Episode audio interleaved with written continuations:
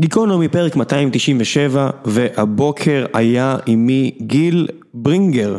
גיל עושה את הדוקטורט שלו בימים אלו במשפט באוניברסיטה העברית, ויש לו טור קבוע בגלובס על מערכת המשפט הישראלית בשם האדם הסביר, שזה רפרנס למשהו שאהרון ברק אמר ופעל על פיו. נכנסנו לכל הנושאים האלו בפרק. גיל מייצג תפיסה שהיום משויכת לימין הישראלי בכל נגע למערכת המשפט, שלצערי רוב הדיון הזה מאוד מרודד בתקשורת ובטוויטר ובפייסבוק, וכאן הייתה לי הזכות והעונג לשבת ולשוחח איתו במשך כמעט שעה וחצי על כל הנושאים האלו, וזה באמת כיף גדול, לפחות עבורי ואני מקווה שגם עבורכם, לשמוע את ההסברים על כל הסוגיות האלו מאנשים שבאמת מבינים. בהמשך לפרק הקודם שהיה לנו עם מני מאונטנר, אני מקווה שאני אמצא גם דוברים ראותים לצד השני בקרוב, אבל עד אז אני מאוד מקווה שתהנו מהפרק הזה ותאזינו לו. ולפני שנגיע לפרק המשפטי הזה של גיקונומי, אמרתי הרבה הזה בפתיח הזה, אז לפני שנגיע לפרק עצמו, אני רוצה להזכיר לכם שגיקונומי כוללת עוד שני פודקאסטים במשפחה שלה, גם את בכל יום נתון, שבה אוריאל דסקה, למית לבנטל ושלל פרשני ספורט מדברים על ספורט עולמי, ואת ציון שלוש, שבה יוני נמרודי, איציק ששו, אושרי, משה, אני מדברים על כדורגל ישראלי, ויש גם את עניין תחרות הפודקאסטים של גיק טיים שמתנהלת בימים אלו, אז אם בא לכם להצביע לנו ולכל אחד מהפודקאסטים שקשורים אלינו, או הפודקאסטים שאנחנו אוהבים, אם זה סמק של אפי ואיתי וכל מיני אחרים, אני אשאיר לכם לינק, תוכלו לעשות את זה ולממש את זכותכם הדמוקרטית. ועכשיו, בלי להמשיך לקשקש לכם, גיקונומי, פרק מאתיים תשעים ושבע, פרק שמאוד מאוד נהניתי להקליט אותו עם גיל ברינגר. תהנו.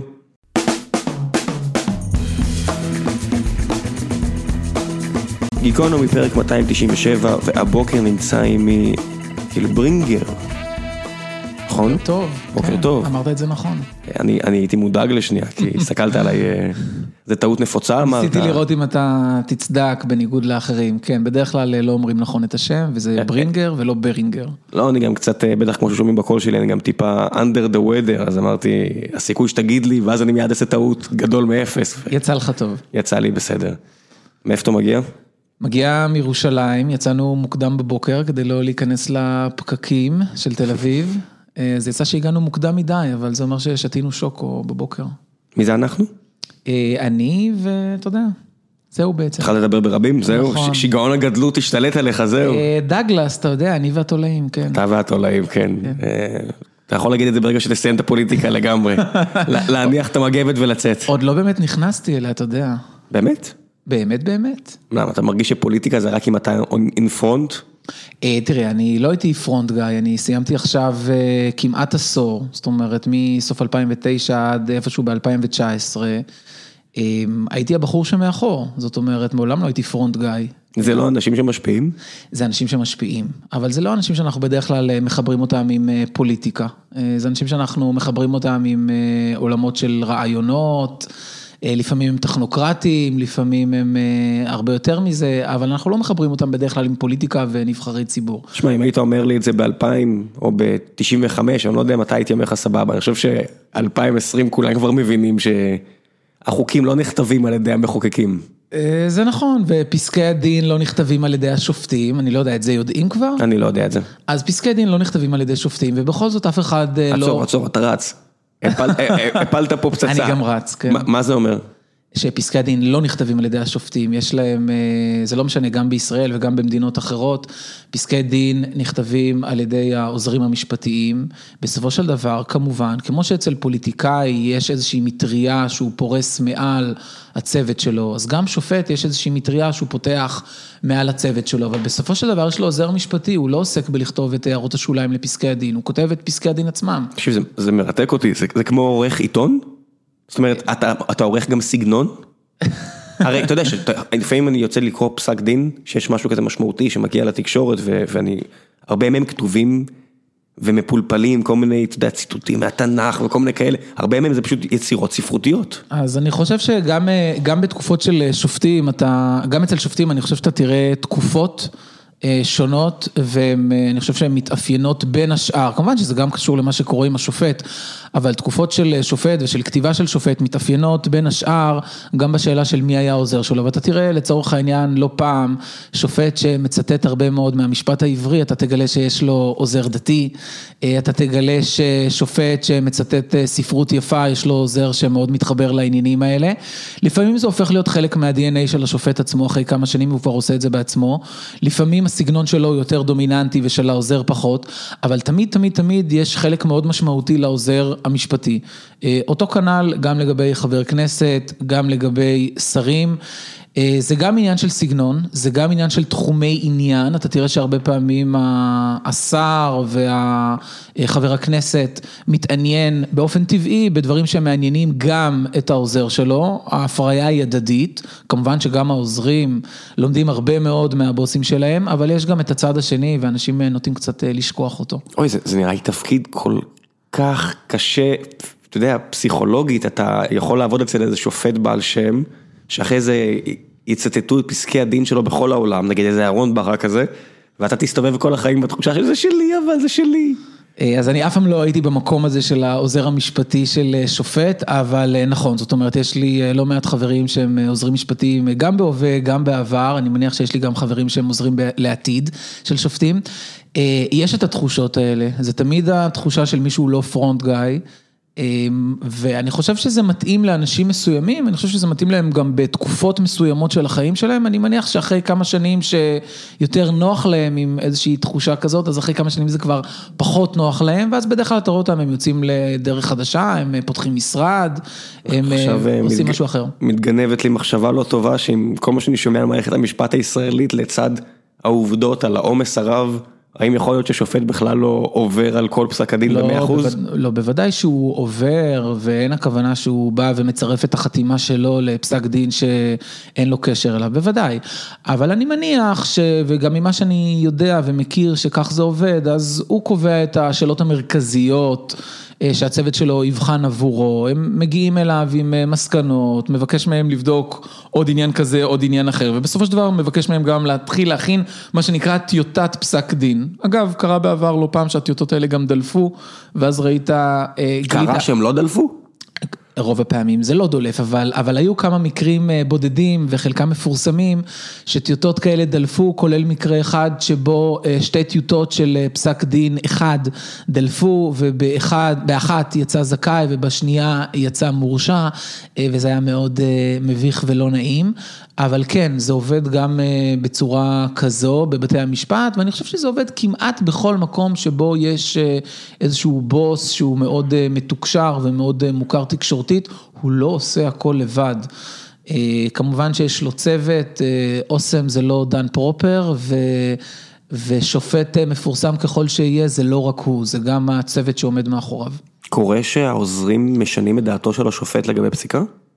אני מכיר בוודאי מקרים כאלה, זה, זה, זה ברור מאליו, אני חושב, שה, אני חושב שהדרמה היא עוד הרבה יותר גדולה, זאת אומרת הדרמה הגדולה היא הדרמה השקטה, לא המקרה שבו השופט חשב א' ואז העוזר שלו בא ואמר לו לא, ובאותות מופתים הוכיח לו שמדובר ב', הדרמה היא דרמה שקטה בדרך כלל, זאת אומרת השופט אומר טוב זה המקרה, בוא, בוא נראה מה אנחנו עושים איתו, ועקב בצד הגודל, לא פעם, אני חושב שבהרבה מהמקרים, הוא הולך באיזשהו שביל, שמי שסלל אותו זה העוזר, והרבה פעמים העוזר, ככל שמדובר בעוזר מוצלח, אני חושב שהוא קובע את המיינסטרים עבור השופט, והשופט יצטרך סיבות מיוחדות כדי לסטות ממה שהעוזר שלו סלל עבורו. אתה עכשיו, כשאתה מכיר את המערכת מצד אחד, ומצד שני, אתה גם חי את הסנטימנט הציבורי, ההולך וגדל כנגד מערכת המשפט, אתה אפילו עם, עם, כ, כפובליציסט, מביא הרבה מהסיבות שיש לאנשים בטן מלאה על מערכת המשפט, עם, עם הטור שלך, האדם הסביר, זאת אומרת, אני קורא אותו, זה, ככה זה נקרא, נכון? האדם הסביר, כן, כן כמובן. יודע, אני קורא את, ה, את הטקסטים שלך, וכל מה שעולה לי בראש זה, לא יכול להיות שככה זה מתנהל. אתה, אתה מרגיש שיש פה איזושהי נקודה, שמעמד השופטים בעצמו, יגיע למקום של חוסר אמון? זאת אומרת...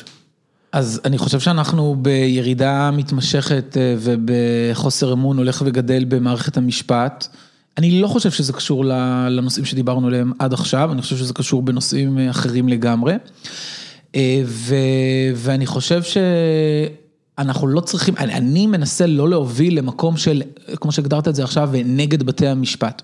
אני מנסה להוביל למקום של דגם מוצלח יותר של הפרדת רשויות בישראל, שלצערי לא ממש מתקיימת אצלנו, זאת אומרת, מה שמקובל באנגליה, מה שמקובל בארצות הברית, מה שמקובל בדמוקרטיות מערביות גדולות ומשמעותיות ומוצלחות, פשוט לא קיים בישראל, אני מניח שאנחנו ניכנס לזה יותר ויותר, אבל בממשק הזה שבין ממשלה וכנסת לבית משפט, בעיקר בית משפט עליון, הנושא הזה של הפרדת רשויות, של כיבוד הדדי של הרשויות, לא מתקיים בישראל בדרך שבה הוא מתקיים במדינות אחרות. זאת אומרת, בתי משפט נכנסים לשאלות פוליטיות, נכנסים לשאלות כלכליות, נכנסים לשאלות שקשורות במקרו-מדיניות.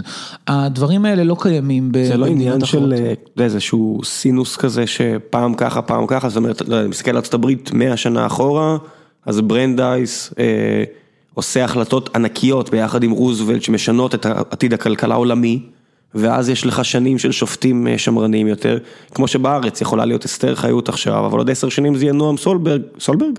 נכון. ש, שישנה את דעתו לגמרי ומצעיר על כך, ואתה יודע, זה כבר כתוב מראש, שעוד תשע וחצי שנים הוא יוביל את הקו הזה. אין פה הפתעות גדולות, זאת אומרת רק ש, שיהיה בריא, אבל לא אמור את הפתעות גדולות בנוגע לעניין הזה, כי המערכת עצמה הקו שלה נקבע, זה סניוריטי, זה חוקים, זה חו וחו וחו. זאת אומרת, למה, זה לא עניין של פעם ככה, פעם ככה? לא, זאת אומרת, בישראל, תראה, כשאנחנו מדברים על, על שמרנות ואקטיביזם, אז משפטיים כמובן, אז אפשר לראות את זה כסוג של מטריצה, ואנשים הרבה פעמים לא מתייחסים למטריצה הזו כמו שצריך, זאת אומרת, אפשר לדבר על שמרנות ואקטיביזם בשתי רמות שונות. רמה אחת, זו השאלה של ההתערבות. ולמרות שאנחנו אומרים אקטיביזם וחושבים אקטיב, חושבים פעילות או פעלתנות או פעלתנות יתר, אני לא מגדיר אקטיביזם כעניין של פעלתנות, זאת אומרת יכול להיות בית משפט מאוד פעלתן והוא עדיין לא יהיה אקטיביסט. אקטיביזם שיפוטי מבחינתי זה כאשר שופט משתמש בעולם הערכים האישי שלו וכופה אותו על מערכת החוקים או על המערכת החוקתית שנקבעה אה, במדינה. זה אקטיביזם. שמרנות זה לא לעשות את הדבר הזה. שמרנות היא לא אה, תפיסה משפטית שאין בה מקום לערכים, אבל אין בה מקום לערכים האישיים של השופט ככל שהחוק יצר איזושהי מערכת ועיגן בתוכה תפיסה ערכית אחרת. כמו שראינו אצל נועם סולברג, שכולם, בוא נגיד, השמאל בארץ אמר, הנה מגיע שופט נורא שמרן וימני, אבל הרבה מהפסיקות שלהם לא כאלו בכלל. אז גם סולברג וגם שטיין, אני פרסמתי לפני כמה חודשים, אני חושב, טור שקראתי לו אכזבת השופטים השמרנים. למה מתאכזבים מהשופטים השמרנים בישראל, ולמה השמרנים אולי מתאכזבים מהשופטים השמרנים בישראל, מכיוון שהם לא מנסים לכפות את עולם הערכים שלהם על המערכת המשפטית, אלא במקום שמזהים חוק, תקנה וכולי, הם מכפיפים את עצמם לתוך התפיסה של הציבור שעוגנה באמצעות אותו חוק, חוק יסוד, תקנה וכולי. אבל זה רמה אחת, אמרתי שמדובר במטריצה, אז זו רמה אחת של מחלוקת בין אקטיביסטים ושמרנים. רמה שנייה, והיא הרמה שבדרך כלל מקובלת יותר בארצות הברית, ואני חושב שעליה אתה מדבר, זה סוג של אה, קונסרבטיזם. אה, זאת אומרת, איזשהו עולם של ערכים, אתה יכול לחבר אותו לעולם הערכים של הפרברים בשנות החמישים, לתקופה שבה ידענו יותר טוב מה אנחנו רוצים. בוא שלח... נגיד שזה עמוק יותר, כי אני יכול לחבר את זה מפוריטנים שעוזבים את מרכז אירופה, אנגליה, אנגליה, ל... לחוף המזרחי בארצות הברית, וכו' וכו' וכו'. אה, נכון, אז זה איזשהו עולם ערכים אה, מסוים, בדרך כלל מתחבר לאמריקאי אה, אה, טוב, הולך לכנסייה ביום ראשון, אה, עושה כל מיני דברים, כן, ש, ששמרן מוצלח עושה, יש לו תפיסה מסוימת לגבי אלוהים, יש לו תפיסה מסוימת לגבי ערכי משפחה, יש לו תפיסה מסוימת לגבי פטריוטיות, זה לא סוג המחלוקת שקיים היום בישראל, זאת אומרת, המחלוקת שקיימת היום בישראל היא הרבה פחות על עולם הערכים, זאת אומרת, אני לא רואה שסולברג ושטיין, או, או, או מינץ, או אלרון, או וילנר, אני לא רואה אותם. שמות של שופטים שנכנסים ש... תחת ההגדרה של נגיד, שמרנים. נגיד, השופטים בעליון שהם מוגדרים היום כשמרנים, המחנה השמרני, נגיד בערך שליש מהעליון היום הוא, הוא בוודאי שמרן, אני לא רואה שהם נושאים איזשהו דגל ערכי של ערכים שמרנים, שיש להם איזושהי תפיסה לגבי המקום של הדת במרחב הציבורי, ומשהו לגבי ניסויים חד מיניים, כן או לא, כי עדיין לא הגיע לפתחם החלטה בסגנון הזה, לא? ההחלטות האלה כל הזמן מגיעות, אבל אני לא רואה שהם מקבלים את ההחלטות על סמך הערכים האלה, כמו שמאוד מקובל בארצות הברית, שגם הבחירה שם בשופטים היא מאוד מאוד פוליטית, על השולחן ומאוד מאוד ברורה. מה אני רואה שהמחלוקת בישראל? המחלוקת בישראל היא על איך קובעים את הכללים, כמה נתערב, כמה לא נתערב. ממש ערכי משפטי. כן, איזושהי מחלוקת בין, נקרא לזה, פוזיטיביסטים לנון פוזיטיביסטים, זאת אומרת, אלה שרואים את המשפט כמה שיש בו, את הפוזיטיב, מה שיש בו, את החומר הקשה שיש בו, את החוק, את חוק היסוד, את הכללים, לעומת אלה שאומרים, לא, המשפט יש בו יותר מאשר החומרים הקשים האלה, יש את הערכים החיצוניים, רעיונות של חוקה חיה, ודברים מהסוג הזה. זו מחלוקת בישראל, ובמובן הזה אני רואה שהכללים בישראל הם כללים מאוד שבורים, הם נשברו כבר לפני שנים והם שבורים במשך עשרות בשנים. זאת אומרת, אין לנו כלל כזה. מה, מאז כבוד אדם וחירותו? אפשר אפילו לומר קצת לפני, כי כבוד אדם וחירותו זה תחילת שנות ה-תשעים. תשעים ושלוש, אם אני זוכר נכון. זה תשעים ושתיים, תשעים וארבע, ופסק דין המזרחי שקובע בעצם, שבו ברק קובע את העליונות של חוקי היסוד האלה של תשעים ושתיים, תשעים וארבע, גם כבוד אדם וחירותו, גם חופש העיסוק. פסק דין מזרחי ניתן ב-תשעים וחמש. אז אנחנו רואים מאמצע שנות ה-תשעים פחות או יותר את המהפכה החוקתית, אבל עוד לפני כן, בעשור שלפני כן, עוד לפני ברק, כבר הנשיא לשעבר, השופט שמגר, כבר מביא מהפכה, עוד לפני המהפכה החוקתית, את המהפכה השיפוטית, את המהפכה של התערבות, עלילות של סבירות, מהפכה שבה יש כניסה מאוד מאוד משמעותית לתוך שיקול הדעת של הפוליטיקאים ושל הדרג המדיני. ובהקשר הזה, ועכשיו זו תשובה ארוכה לאותה שאלה שלך, אין איזושהי תפיסה בישראל, כמו שקיימת נגיד בארצות הברית, דוקטרינת השאלה הפוליטית. זאת אומרת, אין מקום כזה שבו בית משפט אומר בישראל, סליחה, זו שאלה פוליטית, אני לא מתערב בה. עכשיו, זו שאלה פוליטית, לא רק שמדובר בביטן או אמסלם, או, הבוחר, או... הריבון. כן, לא, לא רק בהקשרים האלה, אלא גם שאלה כלכלית, גם שאלה צבאית, יכולה להיכנס תחת כנפי המושג הזה שנקרא דוקטרינת השאלה הפוליטית. זאת אומרת, דוקטרינת השאלה הפוליטית במובן הזה, זה שאלה של מקרו-מדיניות, זה לא לבית המשפט להכריע בסכסוך פה בין הצדדים, גם לא כשמדובר, כשצד אחד הוא המדינה. זו שאלה של מדיניות מאוד מאוד מאוד רחבה, בין אם היא פוליטית במובהק, בין אם היא יכולה, אמרתי, להיות כלכלית או ביטחונית, ולכן לבית המשפט אין מה לומר בעניין הזה. בישראל, הדוקטרינה הזו פשוט לא קיימת. מה, זאת אומרת, זו שאלה שאני מניח פחות עולה על השולחן, אבל אותי מעניינת אישית, מה אומרת היהדות על העניין? זאת אומרת, שופטים זה מושג שהוא כל כך חזק בעולם היהודי, עד לרמת, אתה יודע, שליש מהתנ"ך, משהו שקיים אצלנו כל כך חזק עוד לפני עידן המלכים. מה, מה אומרת היהדות על העניין הזה של אקטיביזם שיפוטי? זאת אומרת, יש חוק שהוא חוק דתי, ואז היו שופטים, מה המקור? אתה יודע, הייתי ב... לפני שבוע הייתי באיזשהו פאנל ב...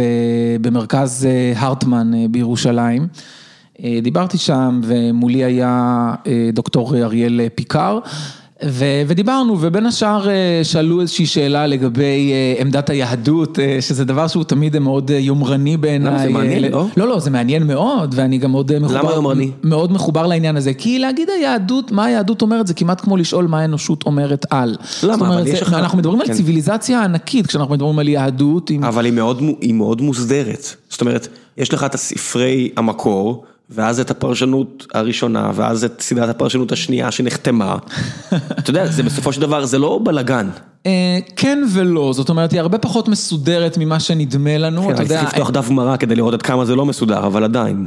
קודם כל, תראה, השאלה היא גם למה אתה מכוון כשאתה מדבר על יהדות. אם אתה מדבר איתי על שופטים ונביאים ומלכים ודברים מהסוג הזה, אז אתה מדבר על יהדות מקראית. עזוב, זה אגדות. אני מדבר איתך אנשים שישבו בבבל וישבו בירושלים ולא יודע מה, וניתחו את הטקסטים והביאו את הארציות לדבר האלוהים, נקרא לזה. אז רק רגע. קודם כל, כשאני מדבר על תנ"ך, אני דווקא לא רואה את זה כאגדות, אני רואה את זה כמקרא, ואני מתייחס עליו באופן שונה, ו, ומול המקרא הזה יש משפט עברי, שהוא באמת, אני חושב שלשם אתה מכוון, והוא כבר הרבה יותר קשיח, אבל בוא נאמר שגם בתחום המשפט העברי, אתה יודע, היום כשדיין אה, אה, פוסק, אין את אה, עקרון התקדים המחייב נגיד, זאת אומרת, דבר שהוא כל כך מקובל בשיטה שלנו, הישראלית, שכמו בארצות הברית, ובוודאי בבריטניה שהמציאה את הרעיון הזה, common law, בשיטת ה-common law, להבדיל אגב מהשיטה הקונטיננטלית באירופה נגיד, בכל מדינות אירופה להוציא בריטניה, יש את העיקרון המאוד מאוד בסיסי הזה, עקרון התקדים המחייב.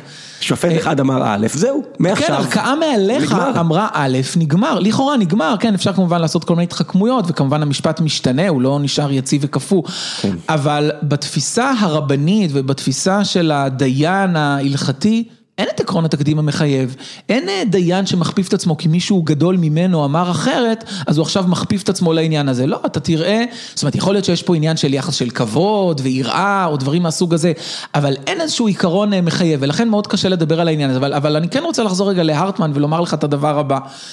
דיברנו שם גם על הפרדת הרשויות, ודברים ומחלוקות מהסוג הזה, ו, ומישהו שם ציטט את הפסוק, שמופיע בספר בראשית, כשאברהם, אבינו, פונה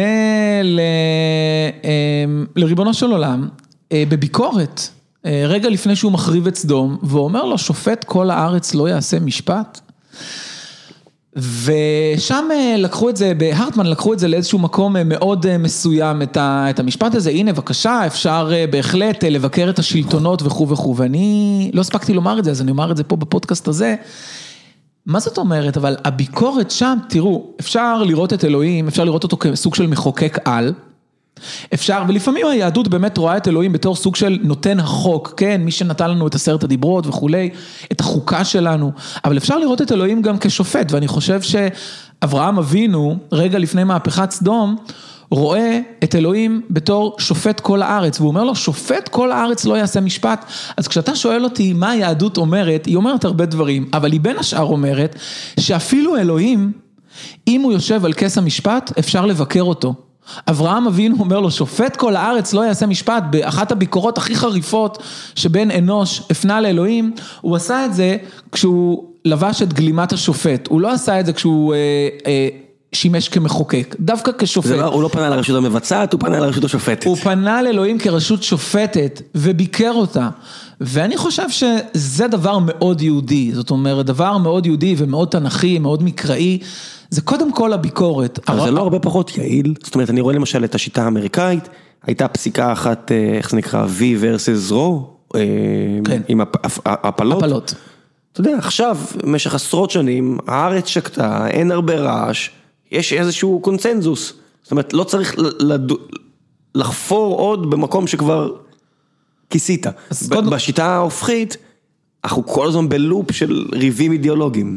תראה, בסך הכל אני בעד שיטת התקדים המחייב, אבל צריך לומר שגם בה יש הרבה מאוד בעיות.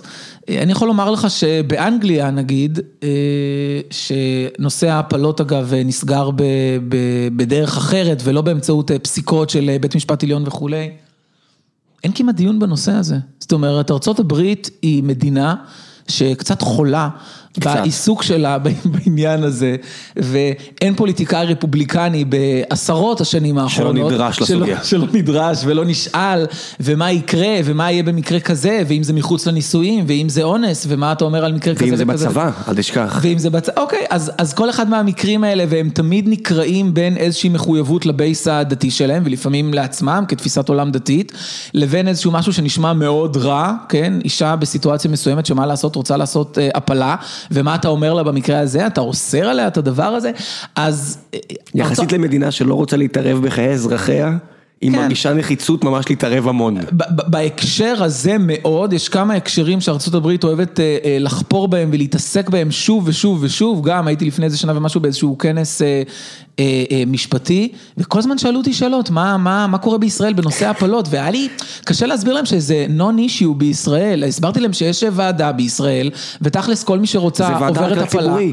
בארץ, אם אתה צריך לעשות הפלה, אז יש לך סט של חוקים, לא נשואה, בסדר, נשואה מעל גיל מסוים, בסדר, לא עברת את הוועדה, השירות הפרטי עולה מספר אלפי שקלים בודד, תלכי, תעשי, זה כאילו מושלם בארץ. ותכלס, כל מי שרוצה עושה הפלה, אף אחד לא באמת שואל, לא ניכנס כרגע, לא ניכנס אפילו לשיטות. בטוח יש אנקדוטות, בטוח, עכשיו בטוקבקים יחכו הרבה אנשים שיסבירו לי למה אני טועה בנוגע לבעיות ספציפיות, כמו כל מערכת גדולה, בטוח יש מקרה קצה שלא מטופלים. נכון, אבל אני שם את הכללים לחוד ואת הפרקטיקה לחוד, בפרקטיקה, כמובן, יש פה מעמסה רגשית מאוד גדולה, אבל... אירוע קיצוני בוודאי לכל הדעות. ברור, אבל מבחינת ההליך הזה מול הוועדה, בסופו של דבר, ברוב המוחלט של המקרים, כמובן, האישה מקבלת את רצונה. זה לא ככה בארצות הברית, אבל ארצות הברית, אני חוזר, היא קרואה בעניין הזה, והיא קרואה בין השאר בגלל צורת ההכרעה שלה בהקשרים האלה. ו- ונגיד עוד משהו על שיטת התקדים המחייב, יש איתה המון בעיות, אבל בין השאר כי היא לא קוהרנטית. זאת אומרת, אתה יודע, אחת הביקורות על התקדים היא, למה בכלל צריך אותו? זאת אומרת, אם הוא נגזר מהחוקה, אם זה מה שהחוקה... אם זה הפרשנות לחוקה. אם זה הפרשנות, אז למה צריך אותו? ואם הוא לא נגזר מהחוקה, אז איזה הצדקה יש לו? אולי בגלל שהחוקה לא נכתבה בצורה מספיק ברורה. אוקיי, אז לפעמים באמת אנחנו צריכים... מה זו מיליציה חמושה באמת? אז לפעמים אנחנו באמת צריכים את התקדים הזה, כאשר יש לנו כמה אפשרויות שונות. אני חושב שזה בדיוק המקומות שבהם היה צריך לתת יותר מקום למחוקק, זאת אומרת, אם יש באמת ספק ביחס למה שהחוקה אומרת, ביחס, ביחס למה שחוקי היסוד אומרים, אני הייתי דווקא מצפה לראות בשיטה, הרבה יותר מקום למחוקק, לבוא ולומר, גם אני כמחוקק, לא רק בית משפט הוא זה שמפרש את החוקה, גם אני כמחוקק נותן באמצעות החקיקה שלי פרשנות לחוקה, ואם החוקה מאפשרת אפשרות א', ב', ג', ד' או ה', למה השופט צריך לכפות עליי את ד'? אני אקבע ב', אני כמחוקק, במה אני פחות טוב. כנציג הריבון, בניגוד לשופט. כנציג הריבון, בוודאי, בניגוד לשופט שהוא אינו נבחר, הוא סוג של מינוי באמצעות ועדה של מומחים בישראל. בארצות הברית כמובן זה יותר מורכב, כי שם זה נשיא יחד עם סנאט, אז אנחנו כן יכולים לראות את זה סוג של בחירה ציבורית יותר רחבה. ואיך היית רוצה שזה יהיה? זאת אומרת, אני קורא הרבה את התורים שלך, אני, יש לי איזושהי תפיסה, אני חושב, של מה מבחנתך יהיה האידאה, ובכל זאת אתן לך את הבמה לתאר אותה? אז תראה, השאלה היא על מה אנחנו מדברים, אנחנו חוזרים רגע לשולחן הסרטוטים, ואנחנו מנסים להבין איך נכון לראות את היחסים בין כנסת, ממשלה ובית משפט עליון. בגדול המודל שלי הוא המודל האמריקאי, זאת אומרת בניגוד להרבה שמרנים בישראל, המודל שלי הוא לא המודל האנגלי. אני לא מדבר על עליונות המחוקק באופן מוחלט, הייתי רוצה לראות מצב שבו אה, יש לנו בית משפט חזק, יש לנו חוקה. היית רוצה לראות חוקה? בוודאי, בוודאי. הייתי רוצה לראות חוקה, הייתי רוצה לראות בית משפט חזק. אל תרוץ. למה חוקה? למה חוקה? אני גם מפחד משרירות של מחוקק. אני ראיתי חוקים שאני מאוד לא אהבתי. הייתי רוצה לראות שהם, שהם נפסלים, והייתי רוצה לראות שהם נפסלים לא באופן סלקטיבי. הייתי רוצה לראות חוקה, מערכת, מערכת, מערכת ברורה של ערכים, אנחנו יכולים כמובן להתווכח בתוך המסגרת שהחוקה מייצרת, אבל הייתי רוצה לראות מערכת ערכים ברורה, ובעיקר הייתי רוצה לראות שישראל, נגיד את זה אחרת, היום ישראל בשונה מארצות הברית, כבר לא מנסה אפילו לשכנע את אזרחיה למה כדאי חוקה. כשאני רואה את, את בית המשפט הישראלי פועל, התחושה שלי זה שהוא עושה כל מאמץ כדי לשכנע אותנו אזרחים למה לא כדאי לעשות חוקה, כן. או, לפחות, או לפחות אותנו השמרנים, אני שמרן, למה לא כדאי חוקה. מתייחסים לעם בתור מפגר, אתה יודע, בוא נגיד את האמת, אני מסתכל עכשיו על ההחלטה על האם לתת לבנימין נתניהו לרוץ או לא לרוץ, לנהל לא לנהל, וזה נקבע על ידי שלושה אנשים. כן, תאר לך שזה עוד יקבע בדעת רוב באמצעות עילת הסבירות, זאת אומרת, שני, שופ... שני שופטים יחשבו שזה כן סביר שהוא יהיה ראש ממשלה ושופט... שלושה, כן, לא חמישה, לא שבעה, או... שלושה. נכון, אז, אז אפשר כמובן להיכנס עוד רגע ו- ולדון בעניין הזה, אבל אני חוזר רגע כאילו לבייסיק ב- בהקשר הזה, אמרתי, אין הפרדת רשויות, אין חוקה, יש לנו בעצם חוקי יסוד מתחילת שנות ה-תשעים, אמצע שנות ה-תשעים, שהנשיא לשעבר, השופט אהרון ברק, קבע באיזשהו שלב שמדובר מבחינתו בחוקה לכל דבר ועניין. למרות שהחוק הזה נחקק בידי הליכוד ולא בטוח שהם הבינו מה הם עושים. אני חושב שזה מאוד ברור שהם לא הבינו, אתה יודע מה, את אחת הביקורות הכי קשות על ברק, בשעה שהוא הפך את חוקי היסוד האלה לחוקה, והכפיף את החוקים הרגילים לחוקי היסוד, נתן דווקא משה לנדוי, מי שהיה נשיא בית המשפט העליון, ומשה לנדוי במאמר מפורסם, כותב לברק בשתי מילים שאני מצטט כרגע, מי שמחה? מי שמחה לקבוע שיש חוקה? ברק אוהב להפוך את עצמו לסוג של ג'ון מרשל הישראלי. ג'ון מרשל היה נשיא העליון האמריקאי בתחילת המאה ה-תשע עשרה, אחראי על פסק הדין החשוב ביותר של בית המשפט העליון האמריקאי, וזה פסק הדין בעצם שבו ייסדו בארצות הברית את הביקורת השיפוטית. אני לא נכנס כרגע לפסק הדין, זה מרבורי ורסס מדיסון, ומאוד מורכב אגב להיכנס לרמה העובדתית של מה בדיוק היה שם, היה שם צווים שנחתמו עם מינוי של שופטי שלום, אגב טיפה מזכיר את מה שקרה עכשיו לאוחנה עם המינוי של אורלי בן ארי, ממלאת מקום הפרקליט שהוא רצה למנות, כשהוא אמר, אני בעצם חתמתי, עוד לא עשינו את הטקס, אבל כבר חתמתי, ולכן המינוי נכנס לתוקף, אז ברמה העובדתית זה קצת מזכיר את מרבורי ורסס מדיסון. וגם אז היה פשוט אנשים גדולים שלקחו אותו מושכות והחליטו, פשוט מה שהיה אז הרבה יותר קל. אתה יודע, להמילטון היה בלוג, הוא היה מוציא כל, יש לו את הנקודות שלו, אתה קורא את זה היום, אתה אומר, וואו, מבריק, אבל הוא לבד החליט ככה וככה,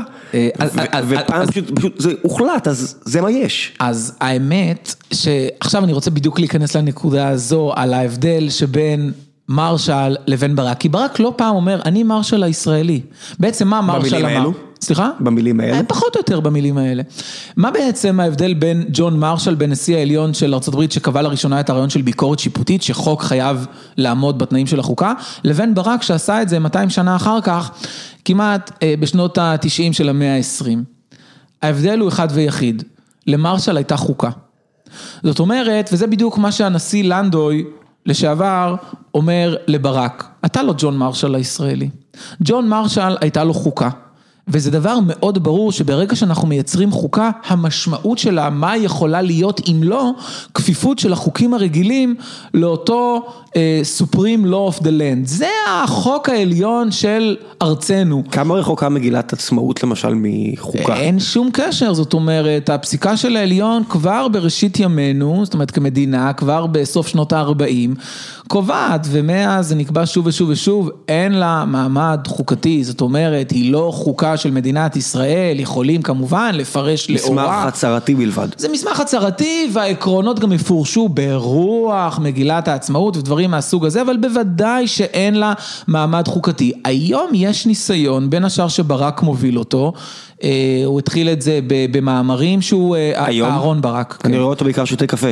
לא, לא, לא, לא, לא. אז, אז הנשיא לשעבר ברק, דמות סופר פעילה, יהודי בן שמונים ושלוש, כוחו במותניו. באמת? הלוואי על כולנו. כשאני רואה אותו ברחוב, הוא נראה כזה פנסיונר חמוד. לא, לא, קודם כל הוא פנסיונר חמוד, אבל רציתי להגיד הלוואי על כולנו בגיל שמונים ושלוש, אבל אני אומר הלוואי על כולנו בגיל שלושים ולהיות פעלתנים כמוהו ולהשפיע כמוהו על סדר היום הציבורי, למרות שהוא כבר שלוש עשרה שנים פלוס, לא במערכת, הוא פרש כמובן בגיל שבעים, כמו שכל שופט. זה למשל אני לא ידעתי, אני התבטוח שזה רק עלילות דם של, של הימין הישראלי, במה הוא מעורב? לא, לא, זאת אומרת, ברק, קודם כל הוא ממשיך להרצאות, הוא מפרסם מאמרים, הוא מגיב, אחת לחודשיים, תראה, אחת לחודשיים שלושה אני רואה רעיון, אחת לחודשיים שלושה הוא שובר שתיקה, אחת לחודשיים שלושה אני רואה איתו רעיון, לא משנה אם זה בידיעות, בסדר, אבל מה, רעיון במוסף ידיעות זה השפעה? קודם כל, השפעה דרמטית, ב' השיטה שלו ממשיכה ומתפתחת, וגימל, עוד שנייה נדבר עליה בהקשר של מגילת העצמאות,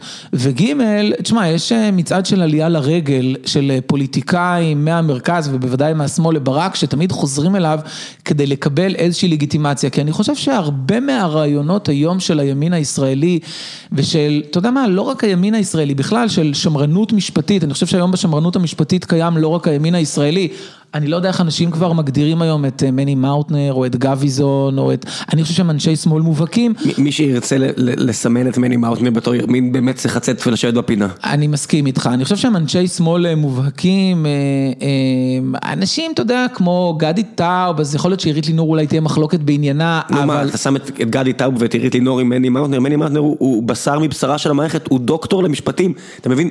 ומה היה גדי טאוב עד לפני שנה, שנתיים? מה הוא מתעסק בהיסטוריה האמריקאית? לא, אבל, אבל, אבל הוא... לא, הכל בסדר, שיהיה אינטלקטואל, שיהיה כותב את הסרטים, הכל בסדר, אבל מני מאונטנר הוא... הוא היסטוריון של המשפט. עזוב, הוא גם אוטוריטה בנושא הספציפי הזה. זאת אומרת, הוא היה מועמד לעליון. זה לא עירית לינור. שהוא אומר שבית המשפט העליון הגזים, וצריך לשים פה איזשהו סטופ ולעצור לחשוב, זה מבחינתי בסדר גודל שונה מאשר גדי טאוב, עם כל הכבוד לגדי. הוא אומר את זה עשרים ושלושים שנים, גדי טאוב שהוא מלמד בתחום של מדעי המדינה, אני חושב שיש לו גם את המקום כחוקר בתחום של מדעי המדינה, לשאול את השאלות. לא, זה לא שאני שולל את מקומו, אני רק אומר שמני מאונטנר, זה בטל בשישים, היהדות הביא לנו גם את הביטוי הזה, על המתרגמים ההם, זה בדיוק ככה, אם מני מאונטנר אומר את זה, בוודאי שיש פה מקום לדיון מבחינתי. נכון, למרות שאני חושב שלצידו יש מקום מאוד משמעותי גם לחוקרים של מדעי המדינה וגם לפובליציסטים, ואני רואה אנשי שמאל בהווה ובעבר שהיום כבר מתכנסים תחת מטריה, שיהיו כאלה שיגדירו אותה מטריה שמרנית, או כאלה שמבקרים מהצד השמרני את האקטיביזם של תקופת ברק וממשיכיו, ו- ו- ו- וזה אומר כמובן דרשני הדבר הזה. למה אני אומר את זה? מכיוון שהתחושה שלי היא שהשמרנות הישראלית והביקורת על אותו אקטיביזם משפטי, היום כבר אנחנו בשלב שהוא חוצה מחנות, אני כמובן אני לא אזכיר שמות, אבל יוצא לי לדבר גם עם לא מעט חברי כנסת מהשמאל הפוליטי, הם מבינים מה אני אומר, זה לא משהו שהם לא מבינים את הביקורת, זה לא משהו שהם לא שותפים לו, כשהמצלמות קוות, כשאנחנו נמצאים בחדר סגור, או בבית קפה, כשאנחנו נפגשים ומדברים באחד על אחד, בטלפון או בפנים אל פנים, אומרים, תשמע, בנושא הזה אני מסכים איתך, בנושא הזה אני מסכים איתך, בנושא הזה אני חלוק על ברק, בנושא הזה אני גם מצטרף. ברור, כי אם השמאלה בשלטון, הם לא רוצים שנועם סולברג שיסנדל אותם. אבל בסוף הם תמיד חוזרים לברק ודומה, כדי לקבל ממנו איזשהו אישור, איזושהי לגיטימציה, איזושהי תעודת הכשר, כן, של האדמו"ר החילוני, לקבל ממנו איזושהי תעודת הכשר שזה כן בסדר, שהבלימה של הכוח הבלתי מוגבל של בית המשפט העליון, שאולי הם יצטרפו לאיזשהו מהלך שיבצע את זה, שזה כן בסדר, שהוא לא יכעס, שהוא לא יצא נגד, שגם הוא יבין שהתבשיל גלש מהסיר, אבל ברק לא יבין שהתבשיל גלש מהסיר, כי הוא זה שמראש שם את הסיר הזה על הקיריים. והסיר שלו. אני חושב שהוא רואה את הסיר הזה כסיר שלו. בפגישה שהייתה לי עם ברק לפני שנתיים, פחות או יותר, ישבנו באחד על אחד, אולי יותר משנתיים אפילו, שלוש שנים, משהו כזה, ישבנו באחד על אחד במשרד שלו, במרכז הבינתחומי, והאמת שלא לא סיפר, לא סיפרתי את הקטע הזה עוד, איפה הדוקטורט שלך? הדוקטורט שלך לא שם. את הדוקטורט אני כותב באוניברסיטה העברית. אוקיי, בסדר. וישבתי עם ברק, הוא קרא לי לשיחה, וישבנו ודיברנו, ובין השאר הוא מסר לי איזשהו מאמר שהוא פרסם בזמנו, וכותרתו לא כך נוהג שר משפטים. והתחלנו לדבר על תפקידו של שר משפטים בישראל. באופן כללי, שר משפטים מוסדי. כמובן שכשאתה עובד אצל איילת שקד, אצל שרת המשפטים, ומוסרים לך מאמר שכותרתו כך לא נוהג שר משפטים, כמובן שאנחנו לא מדברים על דיון תיאורטי בלבד, אבל אני שם את זה רגע בצד, והוא דיבר איתי... ככה יצא, במקרה הביא לך. יצא שדיברנו על זה. יכולנו לדבר על גידולי חסה באסיה המשבנית, אבל יצא שדיברנו על מאמר שכותרתו, כך לא נוהג שר משפטים. אבל אני שם רגע בצד את העניין הפרקטי ואת העניין הפוליטי של אותה תקופה, ודיברנו על, על, על תפקידו של שר משפטים. וזה די... אתה יודע, אני יכול לומר פה, די הפתיע אותי, אבל זה רק חצי הפתיע אותי. אבל החצי הזה היה מאוד גדול. הפתיע אותי שהוא אמר, שמע, שר משפטים צריך להגן על, על מערכת בתי המשפט. שאלתי אותו, זה למה? הפוך. שאלתי אותו, למה? אמרתי לו, תגיד, תפקידו של שר החקלאות, מה הוא בעיניך? להגן על החקלאים או להגן על החקלאות? תפקידו של שר הבריאות זה להגן על בתי החולים הממשלתיים, או להגן על הבריאות? לא, אני לא חושב לא זה ולא זה. הוא אמור לשרת את המדינה בצורה הכי טובה, וכשהוא אמון על מערכת הבריאות. אז... זה לא זה ולא זה, זה משהו אחר לגמרי. אני חושב, הוא אמון על הבריאות, הוא אמון על החקלאות, הוא אמון על המשפט, הוא לא אמון על הגנה על בתי המשפט. ואמרתי לנשיא לשעבר ברק, המשפט הוא לא רק המשפט שיוצא, וזה גם משהו שהוא הרבה פעמים לא מובן בציבוריות הישראלית, משפט זה יותר רחב, וזה אפילו בכלל לא מתחיל במשפט שיוצא תחת ידי השופטים בבתי המשפט. משפט הוא קודם כל החוק במדינת ישראל. מי שמייצר את המשפט בישראל זה קודם כל הכנסת באמצעות חוקיה, אחר כך הממשלה באמצעות החלטותיה, מבצעת, כן. אחר כך בתי המשפט באמצעות פסיקותיהם. כל הדבר הזה ביחד זה הקורפוס של מה שאנחנו קוראים לו המשפט המשפט הישראלי. מדוע שר משפטים, כאשר יש מתח בין רשות מחוקקת ומבצעת לבין רשות שופטת, מדוע כאשר יש מתח בין החוקים, התקנות, ההחלטות של הכנסת והממשלה, אל מול הפסיקה של בית המשפט שמבקשת לחרסם לא פעם במעמד של הכנסת והממשלה, מדוע בתוך המחלוקת הזו שר משפטים אמור לצדד באופן אוטומטי בבתי המשפט? האם הוא שר בתי המשפט או שהוא שר המשפט? זה כמו עקרון הפסיקה, זאת אומרת, אם אתה אומר שלשר המשפטים אסור להתערב, זה בעצם אומר מה שהיה הוא שיהיה, כי אף פעם לא יהיה שינוי, כי תמיד השר משרת את המצב הקיים. אני חושב שזה עוד הרבה יותר גרוע, זה מה שבית המשפט יאמר, זה מה שיהיה, כי המשפט כל הזמן מתקדם, אבל הפסיקה של בתי המשפט היא תמיד זאת שנמצאת בפרונט, ואם אתה אומר כל פעם מה שבית משפט יפסוק, הוא בהכרח הדבר הנכון, והוא בהכרח העניין ששר המשפטים אמור להגן עליו, אז זה לא רק שמה שהיה הוא שיהיה, אלא מה שיהיה באמצעות פסיקת בתי המשפט הוא בהכרח הנכון. איזה יהירות זו. ואז אנחנו מגיעים, כן. אני חושב שאנחנו קודם, לפני היהירות אני חושב שמדובר בטאוטולוגיה. זאת אומרת, זה סוג של הנחת המבוקש. בהכרח מה שבית משפט יפסוק הוא בהכרח הדבר הנכון. איך אני יודע שזה הדבר הנכון? כי, כי זה מה שבית משפט פסק, בדיוק. העליון, מה קרה אז, לך? אז, אז יש פה איזושהי בעיה, ואני חושב שבהחלט יש מקום לביקורת, כשאנחנו לא מאפשרים את הביקורת הזו מצד שר משפטים, לצד כמובן הגנה על המוסד. אפשר להגן על המוסד, ואני השמעתי פה רק לפני עשר דקות את האמירה, אני רוצה בית משפט חזק, אני רוצה חוקה אמיתית, אבל אני רוצה שישכנעו אותי לעשות את החוקה הזאת, ואני רוצה גם לשלוט בפרטים שלה, אני לא רוצה שיספרו לי בבוקר ב-תשעים וחמש, אני הולך לישון ב-תשעים וחמש בלילה, אקום ב-תשעים וחמש בבוקר, יום למחרת, ויספרו לי, אגב, יש חוקה, זה אגב. אפילו לא היה בעמוד הראשון, זה היה בעמוד ארבע עשרה בעיתון, אם אני זוכר. אתה יודע ששמעתי על זה ממש לאחרונה. אוקיי, אז לא עברתי על העיתון הזה לאחרונה. היית צריך דפדף כדי לראות את זה. שיספרו לי מה יש בחוקה, שיספרו לי שיש חוקה. לא, אני רוצה שישכנעו אותי, אני רוצה, דיברת על המילטון, על הבלוג של המילטון. אני רוצה שיהיה פה... אני אתן לינק למי שלא יודע לשטות שאמרתי, אז אני אתן לינק למה אני מתכוון. אוקיי, אז אני... אבל לפני שאני נותן את הלינק, אני אולי אגיד, המילטון, מדיסון, ג'ון ג'יי, שאחרי זה גם הפך להיות הנשיא העליון הראשון של ארצות הברית, המילטון היה שר האוצר כמובן, הם יצרו ב-אלף שבע מאות שמונים ושמונה מערכת של מאמרים, עשרות מאמרים שניסו לשכנע את אנשי העיר ניו יורק, למה, או הקולוניה ניו יורק אז, כן. למה כדאי להם לקבל את החוקה. אני רוצה שהדיון הזה יתנהל בישראל, אני רוצה שינסו לשכנע אותי, כן, אני לא אחת מ-שלוש עשרה המושבות האמריקאיות, אבל אני רוצה שינסו לשכנע אותי, אני רוצה אולי להיות אני בעצמי גם זה שהולך ומשכנע בחלק מהעניינים, למה כדאי לנו חוקה, ומה כדאי שיהיה בחוקה, ושננהל דיון ציבורי עמוק ונוקב בהקשר הזה, ואז כשאנחנו נצליח להגיע להסכמה של יש או אין, ומה יש ומה אין, ומה הם הגבולות לא רק של המחוקק, ולא, מה, ולא רק מה הם הגבולות של הממשלה, אני רוצה שגם נזהה את הגבולות של בתי המשפט, כי בינתיים מה שקורה כשיש לנו חוקה שהיא כמעט יציר מוחלט של בתי המשפט, זאת אומרת, הם משתמשים כמובן בטקסט שיצא תחת ידי הכנסת, אבל מבלי שחברי הכנסת התכוונו להפוך אותו למעמד של חוקה, ומבלי שהם התכוונו לאפשר זכויות רבות יותר מאלה שמנויות כרגע בתוך הטקסט הזה, יש לנו חוקה שהיא יציר בית המשפט, ואז זה גם אומר ש...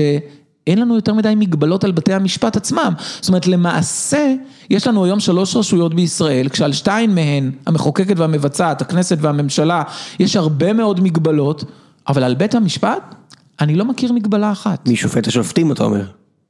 זה עוד לפני מי שופט את השופטים, מי מגביל אותם? מי שופט את השופטים, אתה יודע, זה קצת, זה קצת מתחבר ללחקור את החוקרים, אני לא כל כך אוהב את הביטוי הזה. מן הסתם לזה, לזה עשיתי רפרנס פה. כן, אז, אז, אז אני פחות אוהב את הדבר הזה, אני לא מתחבר ל, ל, לדיבור הזה של מי יחקור את החוקרים ומי ישפוט את אני השופטים. אני אגיד לך מאיפה אני מגיע. אבל כי... כן, מי יגביל את השופטים, כי במערכת כן. של, של איזונים ובלמים, צריך גם איזונים ובלמים על הרשות הזו. יש את הרשות הרביעית, כמו שהרבה מתייחסים אליה, שזה עיתונות, והבעיה שלי שמה, שזה צבוע בצבעים נורא, כל עיתון צבוע בצבעים אידיאולוגיים נורא ברורים, ואז יכול להיות דמרקר שירומם שופט כלכלי מסוים, ויכול להיות שנשמע שאותו שופט עכשיו עשה דיל עם איזשהו, לא יודע מה, אפי נווה, ואף אחד לא ידבר על זה, כי השופט הזה היה בסדר, אבל עכשיו הוא לא בסדר, ואני אומר, הדיון פה הוא לא עקרוני, הוא הכל אד-הוקי. הכל נכון לאותו רגע, הכל נכון לאינטרסים או מה שחושב העורך, או מה שחושב הכתב, או מה שחושב... זאת אומרת, אין מה שהייתי מצפה ממערכת חוקים, שתגיד לי איזושהי אלגוריתם לקבלת החלטות. אני חושב... זאת אומרת, על, על פי מה אני אמור אה, לחשוב? אני חושב שהמצב עוד גרוע בהרבה ממה שאתה מתאר. קודם כל, אתה צודק. אבל המצב גרוע בהרבה בכל מה שנוגע לכתיבה משפטית היום בישראל ול...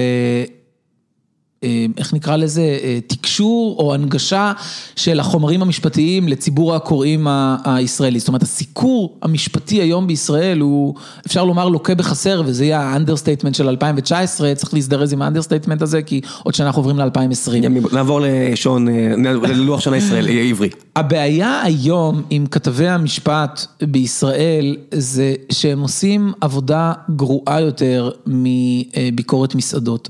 זאת אומרת, אין טיפת ביקורת בקרב כתבי המשפט בישראל. וכשאני אומר ביקורת, אני לא מתכוון כמובן לביקורת על הפוליטיקאים, אני מצפה לקרוא ביקורת ולהתעכל בביקורת, קודם כל על מושאי הכתיבה, על בתי המשפט, על הפרקליטות, על הייעוץ המשפטי לממשלה.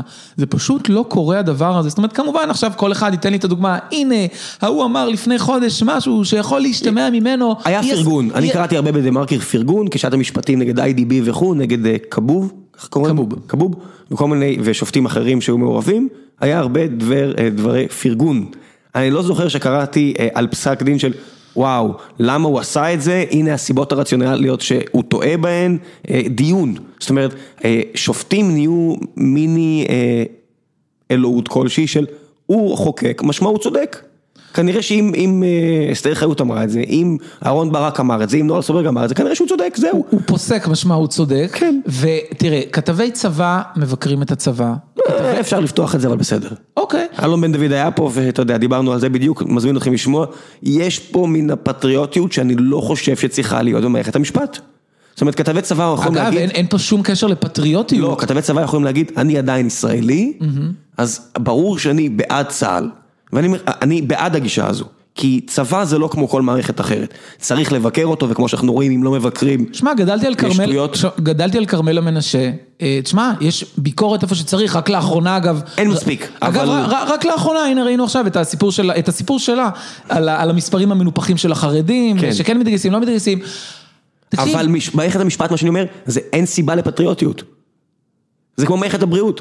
אתה לא צריך להיות לואלי למערכת. להפך, אתה אמור להיות ויג'לנט, אמור להיות נגד המערכת אפילו. אתה אמור להיות זה ששומר, אתה כלב השמירה של הדמוקרטיה, זוכר? סבתא שלי הייתה דוברת רוסית, היה לה פתגם שאני לא יודע לחזור עליו. אתם לא פולנים? מה קשר רוסית?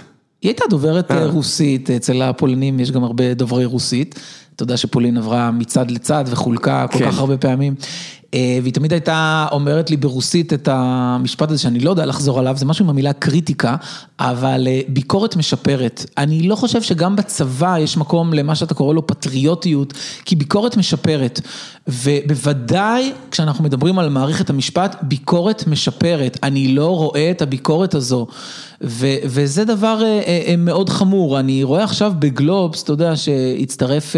שאתה כותב בו גילוי נאות. גילוי נאות, אני כותב בו, בדרך כלל כשאני כותב בגלובס, אז יש לי גילוי נאות על כל המקומות הקודמים שהייתי. יש לך ממש פסקה למטה. יש פסקה, יש פסקה למטה. אני לא רגיל לדבר על גלובס ולעשות גילוי נאות על גלובס. אני עושה, אין מה לעשות. אבל, בשמחה, אבל הצטרף לאחרונה כתב בשם אבישי גרינצייג, שהוא כתב שמקובל לומר עליו שהוא ימני, אני לא שאלתי אותו מעולם למי הוא הצביע. אני קורא טוויטר, אז אני יודע שהוא ימני, זה בסדר. אוקיי, אני לא יודע אם הוא חשף אי פעם למי הוא הצביע, יכול להיות שכן, יכול להיות שלא. אבל uh, הצטרף גרינצייג, הצטרפתי אני ככותב טור דעה פעם בשבוע, והארץ רועשת ורוגשת, אין טור אחד שאני מפרסם, ואין שבוע אחד שעובר, בלי שיש ביקורת על גלובס, מה זה הדבר הזה? איך משמיעים את הדעות האלה? למה אתם נותנים לו במה? הוא הרי תועמלן, פוליטיקאי בשקל, הוא הרי מדבר מפוזיציה. זאת אומרת... מה הרבה לדבר מפוזיציה?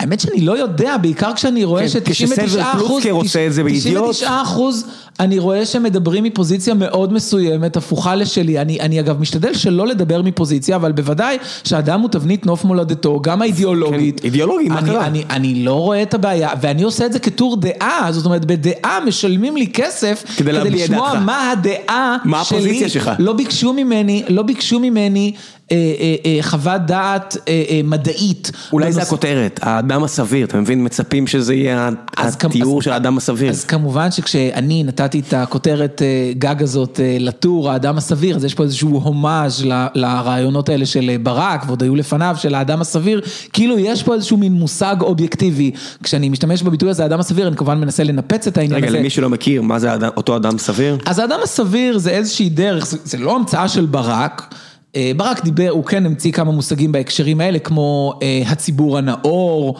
או דברים מהסוג הזה, כל מיני ייצוגים משפטיים, זאת אומרת, הוא לא מדבר על הציבור הכללי, הוא מדבר על איזשהו ציבור נאור, הוא לא מדבר על האדם הממוצע, הוא מדבר על האדם הסביר. מה זה אדם סביר? יכול להיות שאדם ממוצע, אני ואתה ננהג באופן X, אבל אדם סביר היה פועל באופן Y. מי הוא אותו אדם סביר? האם כשאנחנו נצא פה מהדלת אל רחוב הארבעה, האם אנחנו נמצא איזשהו אדם סביר כזה הולך ברחוב? כנראה שלא, כי זה לא איזשהו אדם ממוצע. זה מה שברק אמר עליו פעם, זה האדם המצוי עם שמץ מהרצוי, ואני אולי אומר הפוך, זה האדם הרצוי עם שמץ מהמצוי.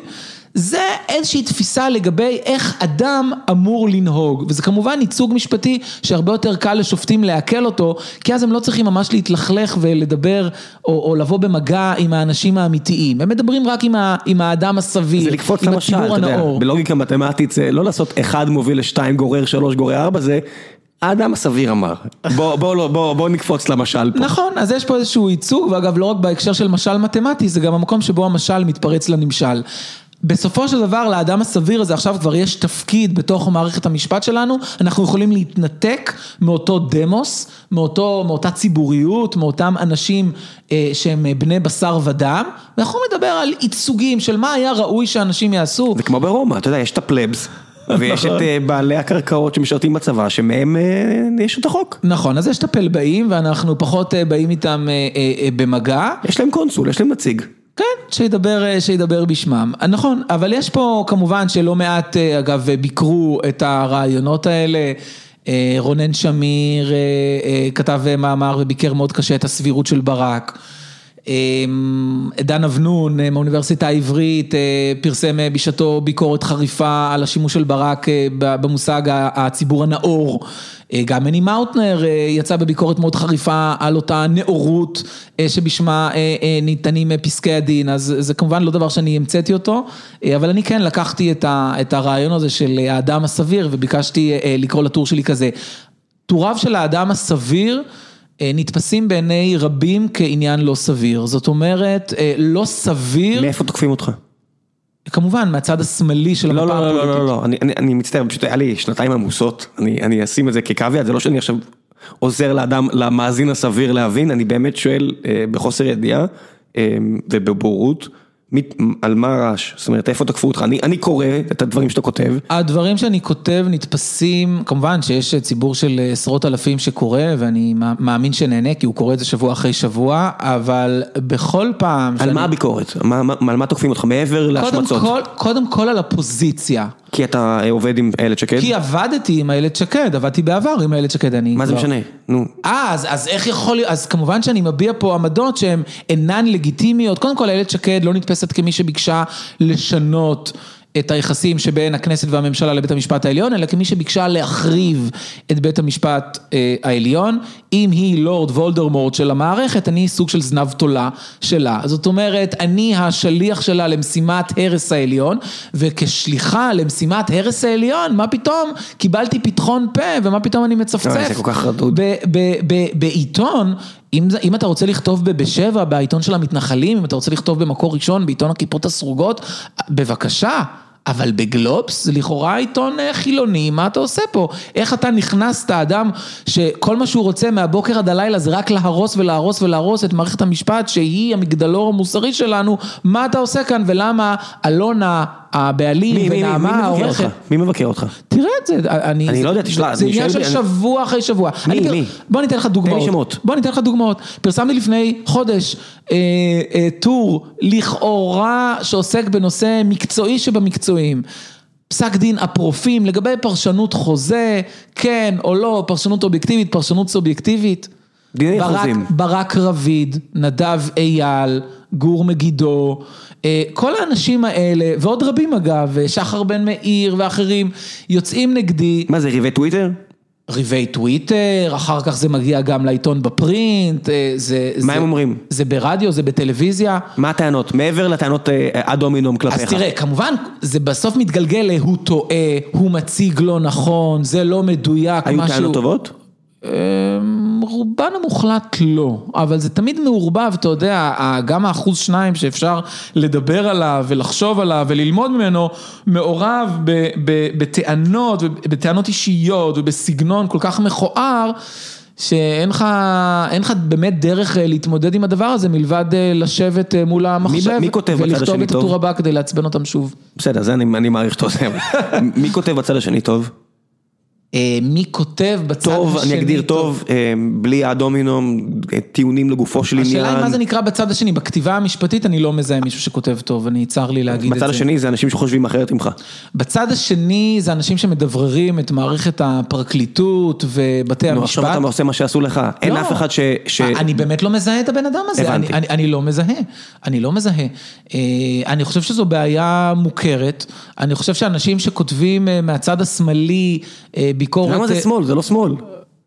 בהקשר הזה, זה איכשהו תמיד מתחלק לשמאל וימין. זה התחלק ככה, כי כרגע הימין בשלטון, אז השמאל רוצה להתנגח בדרך בתי המשפט, לתת יותר כוח בתי המשפט, כאיזון לזה שהבוחר... אני רואה שהושפעת ממני מאוטנר.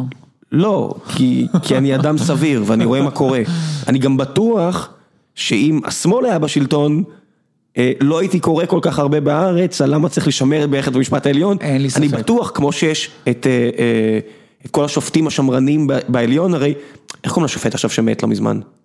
אדמונד לוי? לא, בארצות הברית. סקליה? סקליה, שמן, מצטער שזה מה שאני זוכר, אבל יש לי את התמונה בראש. הוא משך עשרות שנים סינדל את המחוקקים הליברליים, וסימנו אותו בתור האויב, וכל הדיבור בארצות הברית הלך להגביל את כוח בית המשפט העליון, כי היה תנועה ליברלית, שמשכה את המדינה האמריקאית. עכשיו אנשים מהצד השמרני עוקבים אחרי ההיסטוריה הרפואית של רות ביידר גינסבורג, לראות מתי זה כבר מסתיים העניין הזה, ואפשר יהיה למנות עוד שופט שמרן, כי היא שופטת יהודיה מאוד ליברלית. מאוד. לא, אבל שם זה באמת... ומחכים שמשהו יקרה שם. שם זה באמת, אתה שם מישהו כמו סקליה, ועכשיו עשרות שנים, האידיאולוגיה שלך שולטת. עד יום אותו, אבל כשאתה שואל אותי ברמה פוליטית... רגע, אני רק מחזיר למה שאמרתי, אז אני אומר... אני עונה לך, כשאתה שואל אותי ברמה, בוא נאמר, בשדות היותר פוליטיים, בשדה הכלכלי, בכל השדות האלה, אני יכול לזהות לך כותבים מעולים, אני באמת, בצד שאני לא מסכים איתו, בסדר?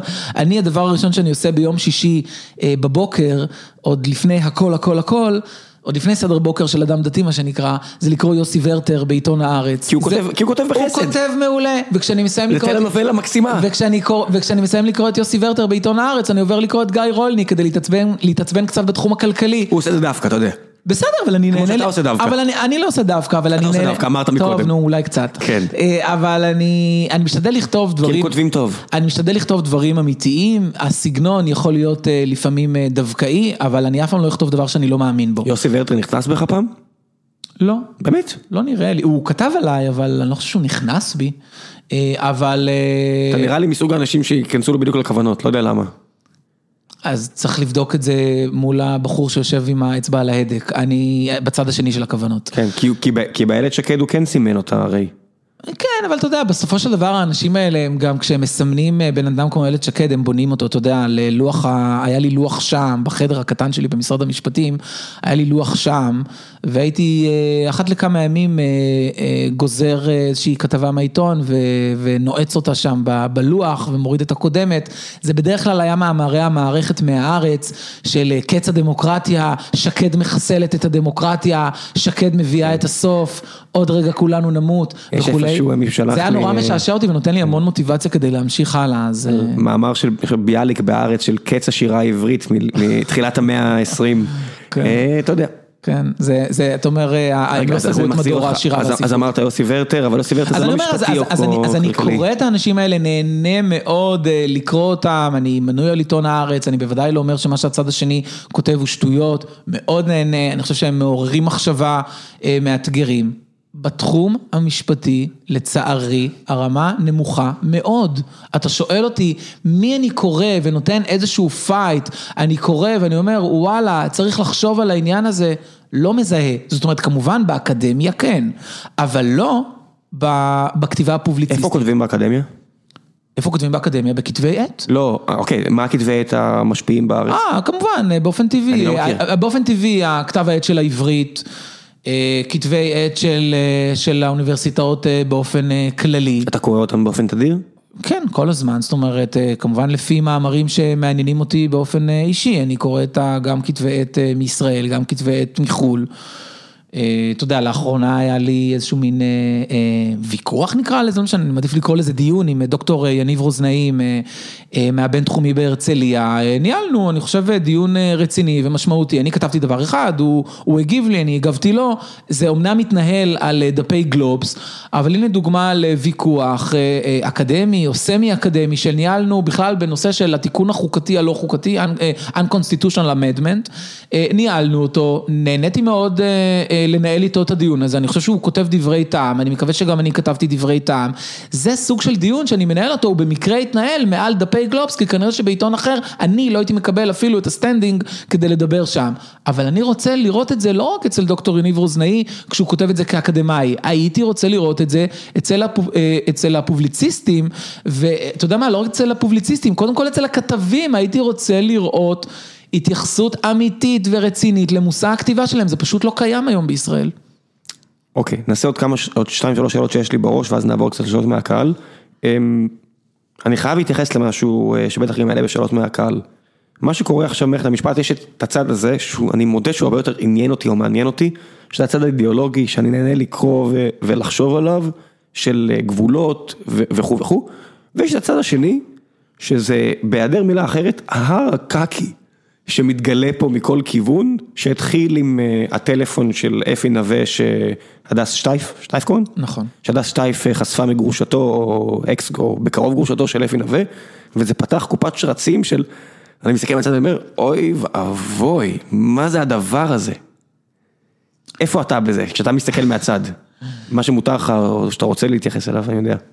קודם כל מותר לי הכל כמובן, אני לא במערכת. אני יודע, אתה בטח נחשפת לדברים שאתה לא מרגיש בנוח לדבר עליהם אפילו. אני חושב שרב, האמת ששום דבר שנחשפתי עליו, הוא לא היה דבר שלא נוח לי לדבר עליו, זאת אומרת, בניגוד למה שמנסים לטעון. מה הכוונה? אתה יודע, יש כל מיני כותרות, מין תמורת מינויים, וכל מיני כותרות כאלה שמתאימות יותר למדורי הספורט, מבחינת חידודי הלשון הלא מוצלחים שיש בהם.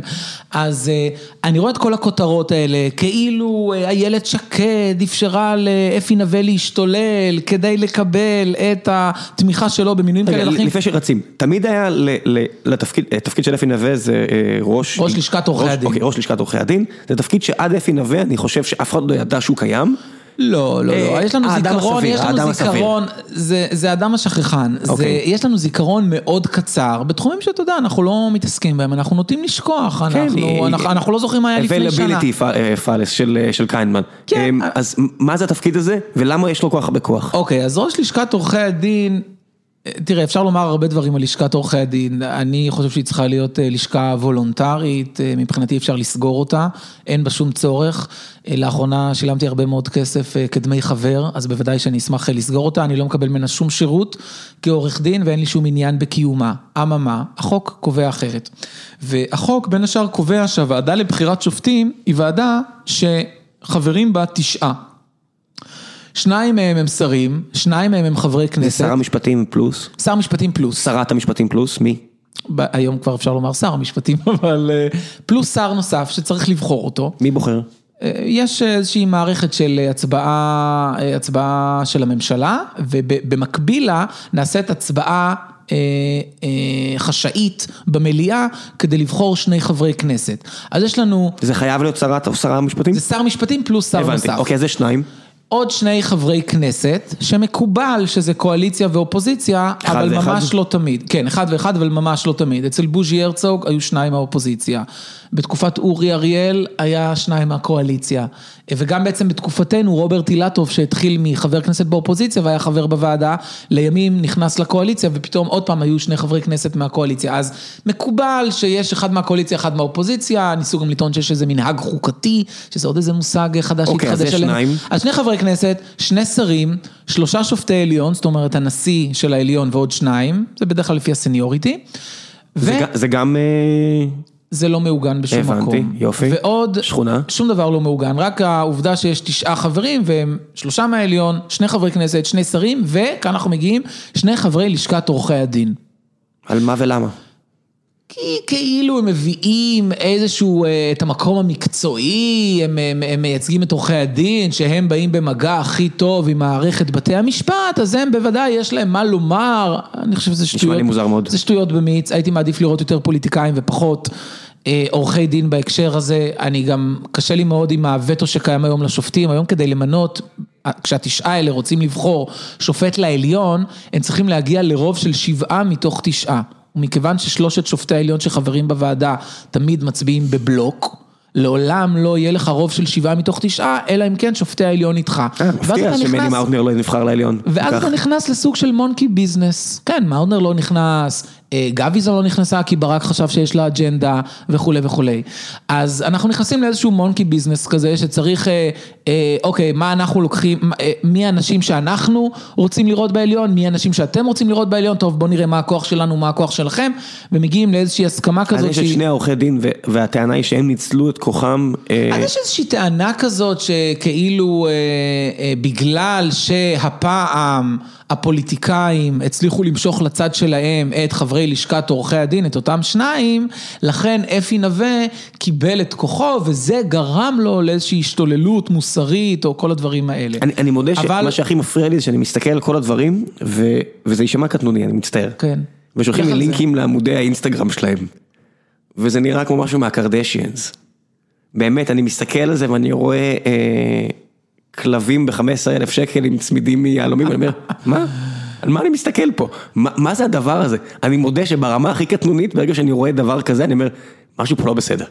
כן, וזה, אז... וזה קטנוני וזה לא מחובר, זה לא מעוגן לשום רציונל, ועדיין, כשאני רואה את זה, הבטן אומרת לי, משהו פה לא בסדר. אז יש פה משהו לא בסדר, אבל, אבל אני מוצא פה משהו הרבה יותר לא בסדר, וזה בעובדה שבמשך כל השנים... חברי לשכת עורכי הדין, אותם שני עורכי דין, הלכו יד ביד עם שלושת שופטי העליון. ואז אף אחד לא פצע פה ולא צפצף על ההתנהלות של חברי לשכת עורכי הדין. מה האינטרס מש... שלהם היה לעשות את זה? הם חשבו שהם יכולים לקבל כל מיני דברים, אני אפילו לא רוצה לחשוב מה. בסדר? מה יכול להיות? בעליון... מה יכול להיות לעורך דין שהולך עם לעליון. שופטים? לא, הרי... העליון לא מחוקק דברים בוא, כלכליים. בוא תנסה רגע לזרום איתי, בסדר? זרום. מה יכול להיות... לעורך דין צמרת, שמגיע לאולם בית משפט, והוא או מי מאנשיו, מינה את השופטים שיושבים בו. יכול להיות שם משהו שילך לו טוב? לא רוצה לחשוב על התשובה. אבל לאורך השנים, ההשחתה הזאת נמשכה, ועורכי הדין הלכו עם... השופטים. אני חושב שאין להם מקום בכלל בוועדה, ושום דבר טוב לא יכול לצמוח מזה, אבל אני חושב שצריך להחליף אותם בפוליטיקאים, כי אני חושב שבדרך כלל, אם תרצה, ניתן קצת השוואות בעניין הזה עולמיות, אבל בדרך כלל את הערכאה העליונה בוחרת השכבה הפוליטית. בוודאי שאין מצב שבו השופטים עצמם של הערכאה העליונה יכולים להיות סוג של שחקני וטו. אבל מה שקרה פה, הפעם בישראל, זה שהייתה ביקורת שאמרה שבגלל שהילד שקד הצליחה למשוך לצד שלה את חברי לשכת עורכי הדין, בגלל זה נגרמה איזושהי השחתה מוסרית. ואני שואל, ומה קרה בשנים שלפני כן? למה על זה אף אחד לא מדבר? מה הקשר בין העובדה שלשכת עורכי הדין הלכה עם שרת המשפטים, לבין זה שאפי נווה ברמה הפרטית עשה או לא עשה, זה דברים שהתבררו בבית משפט עוד, עשה או לא עשה דברים בחייו הפרטיים, שאם הם נכונים, אז הם כמובן מאוד מביכים ומבישים, אבל באמת יש קשר לשרה שקד, או שיש איזשהו ניסיון לטפול עליה את העניין הזה, ולנסות להפיל על איזשהו בן ברית שלה את העניין הזה? שכולם מסכימים עליו, יש לי הרגשה. שהוא? שעורכי דין לא צריכים למנות שופטים, נראה לי, ש... נראה לי שהרוב יסכימו על זה מלבד עורכי הדין שנהנו מזה, אם נהנו מזה, אבל כרגע ואז זה... רבים על זה כי זה נופל לגזרת הביבי אנטי ביבי פלוס שקד אנטי שקד. ברור, ברור, וגם זה איזשהו... זה, זה הטרגדיה, שהרוב המוחלט הרי יסכים איתך. אף אחד לא מבין מה עורכי הדין עושים כרגע בוועדה.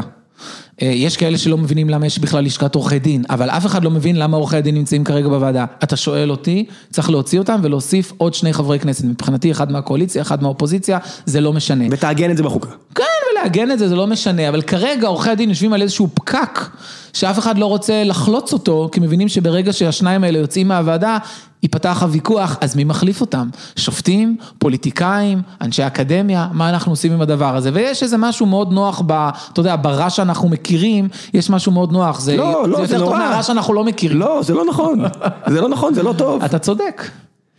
דווקא הנושא של האקדמיה נראה לי מאוד מעניין, אתה אפילו יכול לתת, אתה יודע, אחד מבר אילן או מהעברית, ואחד מהבין תחומי, אני יודע מה, דברים כאלה שהם... אני מקווה שאתה לא מספיק נאיבי כדי לחשוב שלהם אין את הפוליטיקות שלהם. יש, אבל אני מודה שאני אה, מסתכל על זה מהצד, ואני אומר, עם כל הדירות של משפחת אה, ברק, או לא יודע מה, זה עדיין נראה לי פחות... אה... פחות בעייתי מאשר עורכי דין. לא יודע למה, אני, זה, זה סתם... אנחנו פשוט לא בדקנו את הדירות באקדמיה, אתה יודע. אני, אני כרגע ציינתי אפילו, אתה יודע, היו מספיק כותרות על כמות הדירות של כל מיני עצולת משפטים. כן, כן, אני אומר, אני, אני, אני לא יודע מה קורה אצל המרצים באקדמיה, אני לא יודע. אני חושב שהם מרוויחים לא רע. והם גם נראה לי הרבה יותר רציונליים וחכמים, ויודעים איפה מונחת החמאס. נכון, אבל לדעתי, אגב... מונחת השקעות, לא מבחינה שום דבר אחר. אגב, לדעתי אנחנו לא באמת נרוויח מלהכניס את אנשי האקדמיה, הפוליטיקה תחגוג. אז להכניס פוליטיקאים. זאת אומרת, אם כבר פוליטיקה, שהם הפוליטיקאים שהם נבחרים. כן, הרי בסופו של דבר, תראה, הרי מה הטרגדיה שלנו בישראל? שהשופטים עברו לדבר... על פוליטיקה, אתה יודע, הזכרנו את גדי טאוב, אני אגיד לך, הייתה לי איזושהי שיחה איתו, שאלתי אותו, אמרתי לו, גדי, אתה, אתה מומחה למדעי המדינה, ממתי הפכת לכזה אובססיבי ביחס למערכת המשפט? מה הוא אמר לי? הוא אמר לי משפט מאוד יפה, הוא אמר לי, הם באו בנחלתי, לא אני באתי בנחלתם. זאת אומרת, אנחנו... כן, אבל אז הוא הגיב כמו רוסים מלחמת העולם השנייה, הוא לא מפסיק. שהוא לא מפסיק. אני חושב שזו טענה עמוקה. אני חושב שזו טענה מאוד מאוד משמעותית שכדאי להתייחס אליה. אנחנו הרבה פעמים מדברים על הפוליטיזציה של המשפט. אנחנו לא מספיק מדברים על המשפוט של הפוליטיקה. ומה שאנחנו עדים לו בישראל... זה תופעה שבה המשפט הולך וכובש עוד ועוד ועוד נחלות פוליטיות. קשה מאוד לקבל הכרעה כלכלית, ביטחונית, פוליטית, מדינית, מבלי שלבית המשפט יהיה איזשהו סי מאוד משמעותי. אתה אוהב ספורט? סליחה? אתה אוהב כדורגל? לא. אז יש משהו בכדורגל שנקרא, אני אגיד בכל זאת, שנקרא ור. אתה יודע מה זה? לא. היום השופט מחליט, ואז הולכים למצלמה. ועכשיו שחקנים כובשים שער, פעם היית רץ לחגוג, היום אתה עוצר, זה קרה אתמול באיזשהו משחק של הפועל באר שבע, שאני, הקבוצה שלי, והוא עוצר ומסתכל, ויש עשר שניות של שקט, ואף אחד לא יודע אם עבר יאשר או לא יאשר, זה מרגיש לי ככה עם העליון. כן, כל אז... דבר שקורה, פוסלים איזו רשימה, עזבו, חכו שהעליון יכריע במלא. וזה מקרה הרבה יותר גרוע, אני חושב אצלנו, זאת אומרת, השחקן בועט לשער, מפספס, ואומרים, רגע, תמתינו, אולי בית המשפט יחליט שהוא זה כן, קורה גם, שהוא, שהוא כן הכניס זה, בול. זה גם הכדורגל, זה ככה, הבעיות משוכפלות, זה כמו, זה כמו די אן איי דפוק. אוקיי, אז יש לנו בעיה של, איך, איך נקרא לזה, של ספורט, ספורטיזציה, של ור, ה... ור, וריזציה של מערכת המשפט. שאלות מהקהל. פורום החיים עצמם של גיקונומי, המקום שבו אם אתם רוצים את מעורבים הפרקים, כמה ימים או יום לפני הפרק אני חושף את זהות האורח, ואז אפשר לשאול שאלות. יש לנו עשר דקות, אז בוא נרוץ. יצחק מרציאנו, האם שי ניצן באמת חושב שאתה אדם גולד, והאם אתה אישית יודע מי זה? חד משמעית, הוא אמר לי את זה כמה פעמים, אני, אני, אגב, אני אגב חושב שזה מביך מאוד, אני יכול לומר לך שאני... אבל זו טענה לגיטימית, לא? אתה, אתה, אתה מאוד אינטליגנטי וראוט, היה חשבון אנונימי שהוא אינטליגנטי וראוט, הלאה. אני חושב שיש עוד כמה, א', תודה על המחמאה, אני חושב שיש עוד כמה אנשים אינטליגנטים וראוטים, אני חושב שזה תעודת עניות לשי ניצן, אני חושב שזה נובע מחוסר היכולת המוחלט לקבל ביקורת, וכשאתה מקבל ביקורת פעם מאדם גולד ופעם מגיל ברינגר, אתה אומר, טוב, מה יותר הגיוני מאשר זה שאדם גולד הוא גיל ברינגר, זה גם הוריד לנו מבקר אחד. קייזר סוזה. כן. האם אתה אישית יודע מי זה? לא. אני, אני מרגיש שהשאלה מי אדם גולד יצא מפרופורציות, אנשים... אני מסכים. אנשים מטורללים, אני, אני חייב להגיד לך, יש את הבלוגר הסעודי, יש אדם גולד, ואני, זה כמו, זה כמו ההתערבות הרוסית בדמוקרטיה האמריקאית, כמה קבוצות פייסבוק, תגידו לי, השתגעתם לגמרי? אבל זה הכל חוזר לאותו עניין של חוסר יכולת להכיל ביקורת. למה זה כל כך מעניין אותנו מי זה אדם גולד? כי הוא עוד בן אדם שיש לו ביקורת על מערכת המשפט? עזוב, גם הטענה היא ש... גם אם ביבי מריץ אותו, היה את איזשהו אחד, איתי לשם שהריץ את התיאוריה, שביבי מריץ אותו, אומר, אוקיי, אז ביבי מריץ אותו. What the fuck, על מה זה? נכון. תפרידו עיקר ותפל. הרמב"ם אמר, שמה האמת ממי שאמרה. מה אכפת לך מי נתן את הביקורת? תתמודד עם הביקורת, מספיק להתמודד עם המבקר. כן, אני קורא אותו, ואני אומר, אוקיי, לפחות יש פה מישהו שכותב בצורה רעותה טיעונים. אז תשימו פיקטיבי מהצד השני. יש פיקטיבי, יש את אור קרמי, יש אחרים, לא ראיתי את האקסטאזה. מה זה אור קרמי? מין פרופיל מהצד כאילו השמאלי, יותר ליברלי וכולי, שמסביר כל פעם למה מערכת המשפט דווקא צודקת. אז בסדר, אני לא מתרגש מזה. אני חייב להגיד לך שאני לא קם בבוקר ושואל את עצמי מי זה אור קרמי. זה, זה, זה שפרקליט המדינה אומר לי שהוא מוכן לשים כסף על העובדה שאני... אדם גולד, ותשמע, זה באמת, בוא נאמר ככה, אמרתי לשי ניצן, שאני מקווה שהוא בטוח באשמתו של נתניהו, יותר משהו בטוח בזה שאני אדם גולד, כי אם לא, אז... זה הכל תרלול. אחרת יש לנו בעיה. זה הכל תרלול, אני לפעמים מסתכל, אני אומר, זה הכל מטורלל. טוב, עמית חסי שואל, וברצינות, למה למנות שופטים שמרנים, במקום לצמצם את המהפכה החוקתית? איך מצמצמים את המהפכה החוקתית? תראה, למה זה אחד נגד השני? לא, אז כאילו יש שתי תזות. אחת, זה לעשות שינוי מבני. והשנייה זה להביא אנשים שמכבדים את ההבחנות הקיימות בין הפוליטי למשפטי. אני חושב שלאורך השנים הניסיון לייצר איזשהו מבנה חדש למערכת לא הצליח. אני חושב שהשופטים הרבה פעמים, גם כשאתה מבנה מחדש את המערכת, ככל שמדובר מדובר בשופטים אקטיביסטיים, הם נוטים לפרש, הזכרנו את הפרופים, גם כשכבר יריב לוין עשה איזשהו שינוי ביחס לפסק הדין הזה, באמצעות חקיקה, שופטים לא כיבדו את השינוי הזה, טענו שהוא עשה בדיוק ההפך, ואנחנו רואים את זה בעוד ועוד מקרים, בפסילת מפלגות, ובעוד ועוד נושאים, בכבוד אדם וחירותו, במה זה יהודית, במה זה דמוקרטית. אז אנחנו רואים שהשינויים המבנים האלה לא באמת מצליחים להשפיע. אני יכול לתת פה הימור, ניחוש, וההיסטוריה תשפוט אותי, חוק יסוד הלאום לא יעשה שום שינוי במערכת, כי אם הוא ייפול עוד הפעם על שופטים שהם ליברלים, שום דבר לא יקרה. אם הוא ייפול על שופטים שמרנים, אז אנחנו עשויים לגלות שנוצר שינוי במערכת. יובל טאו שואל שתי דברים, הוא אומר, דבר ראשון, איפה ממליצים על אורחים? הם... יש את הפוסט הנעוץ, אני מקבל, גם אתה הגעת בגלל שהרבה אנשים ביקשו שתגיע. וואלה. כן, הרבה אנשים מאוד אוהבים לקרוא אותך, ואמרו שזה במה טובה עבורך, אני מקווה שזו אכן במה טובה עבורך, ואכן אני מקשיב לאורחים. יש אורחים עכשיו ארבעה חודשים קדימה, ואני יכול להגיד לכם שיותר מ-חמישים אחוז מהם הגיעו מאותו מסמך שאפשר להמליץ על אנשים, אני קורא את זה כל הזמן. הוא ממשיך ושואל, א' הוא אומר, אורח מצוין, מדוע לא פעלו לפיצול תפקידי היועץ המשפטי ופרקליט המדינה, מהלך שנתמך על ידי גורמים משפטיים מכל קצוות הקשת הפוליטית? אוקיי, הוא גם, אגב, זוכה להתנגדות מכל קצוות הקשת, אבל נתחיל מזה שראש הממשלה מתנגד לעניין הזה, ובוודאי שלא ניתן היה להעביר רפורמה כזאת שמפצלת את תפקיד היועץ מתפקיד ראש התביעה הכללית. אבל אני כן אזרוק פה משהו ומה שנקרא ש, שיחשוב עליו, עמית אמרנו קוראים לו?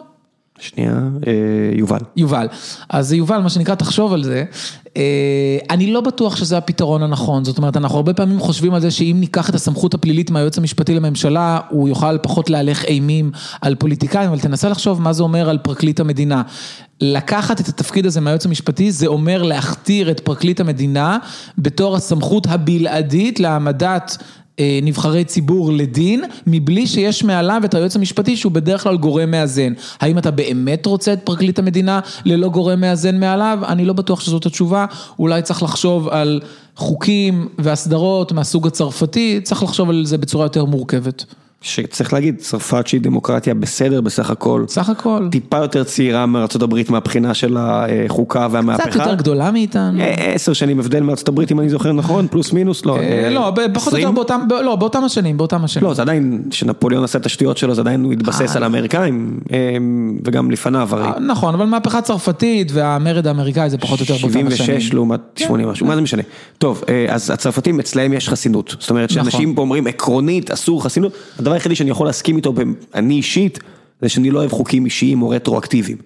בסדר, זה, זה הדעה האישית שלי, אבל שתוקפים את החוק עצמו של חסינות, כולם צריכים לזכור שיש דמוקרטיות סבבה לגמרי שהם ככה.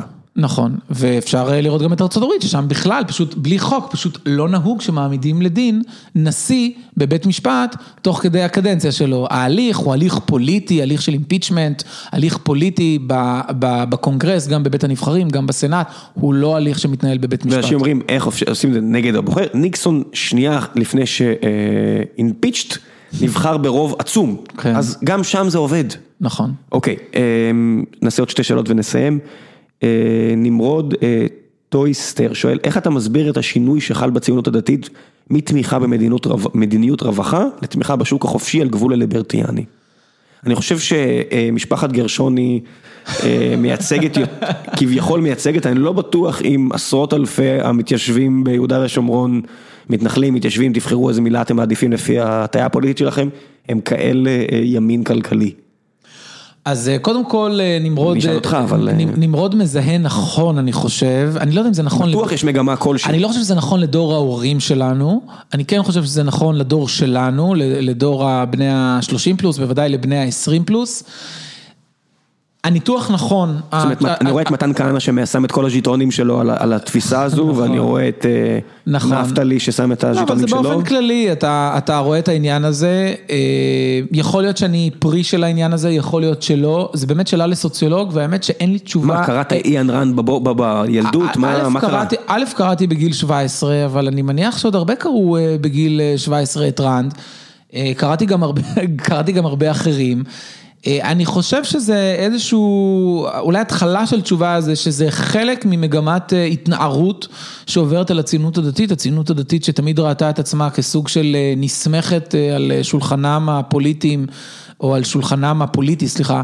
של אחרות, של מפלגות אחרות, ופתאום יצאה לאיזושהי דרך עצמאית, גם בהקשר הזה יצאה לדרך עצמאית. למה בדיוק לדרך הזו? האמת שאין לי תשובה טובה, זה באמת שאלה שסוציולוג צריך לענות עליה, והרבה מאוד שואלים את השאלה הזאת בתקופה האחרונה. אני, אני מזהה פה איזשהו סוג של אישור קו, שהציונות הדתית עוברת, משעה שהיא הפכה להיות ימין פוליטי מאוד ברור מבחינה מדינית. אני מרגיש שבשנים האחרונות היא מנסה לסגור את הפער, וגם להיות ימין מאוד ברור בשאלות כלכליות ודברים מהסוג הזה. יש לי תיאוריה שהימין, בטח הימין הציוני, אוקיי? אני אגיד, הוא מאוד אוהב לקרוא.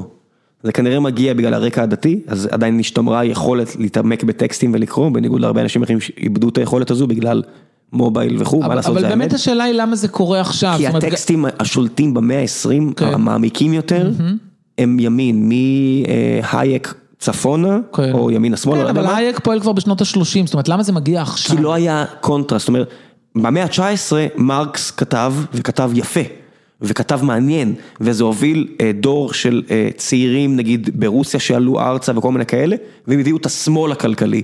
במאה ה-עשרים רוב הכתיבה המעניינת, מה לעשות, היא כתיבה ימין כלכלית. כשאני קורא שמאל כלכלי, זה הרבה פעמים רדוד. זאת אומרת, כבר הרבה מאוד שנים לא היה, זה, זה נורא... זאת אומרת, מזדהים הימין כהימין יותר טוב. לא, כי הוא יותר עדכני. יותר מעניין, כי הוא יותר עדכני. והם קוראים, בניגוד לשמאל, שפחות קורא, ופחות מעמיק. אז אני חושב שזה אולי, באמת, עוד פעם, אני לא סוציולוג, אבל אני חושב שזה כרגע, קשור, כן, אני חושב שוב, שזה דברים... קשור לאיזשהו סוג של קריאת תיגר. צריך גם לזכור שגם השמרנות המשפטית, נקרא לזה, בארצות הברית, היא בסך הכל צומחת בשנות ה-שמונים וה-תשעים. כן. זאת אומרת, זה לא לפני דורות, ולוקח כן. זמן עד שהדבר הזה חלחל גם למקומות אחרים. ו, ו, ו, ו, זה לא כולם. יש נטייה לצבוע, אתה יודע, שזה כמו אלקטורט, אם מעל חמישים ואחת זה מאה אחוז, לא. תלכו לגוש עציון, תלכו לכל מיני מקומות כאלה, אתם תראו הרבה מאוד אנשים שהם מאוד סוציאליסטים. לא כל הציונות הדתית ימין כלכלי. דור ההורים, הדור של בני ה-שישים, אנשים נגילנו, דור עדיין מאוד של מדינת רווחה. אני קורא כל מיני אנשים בציונות הדתית, שהם עדיין קיבוצניקים בהווייתם, הם עובדי אדמה. קיבוץ דתי וכאלה. אבל הם באמת שמאל כלכלי. הם מאוד ימניים בתפיסות המדיניות שלהם, אבל הם גם שמאל כלכלי, אז זה לא...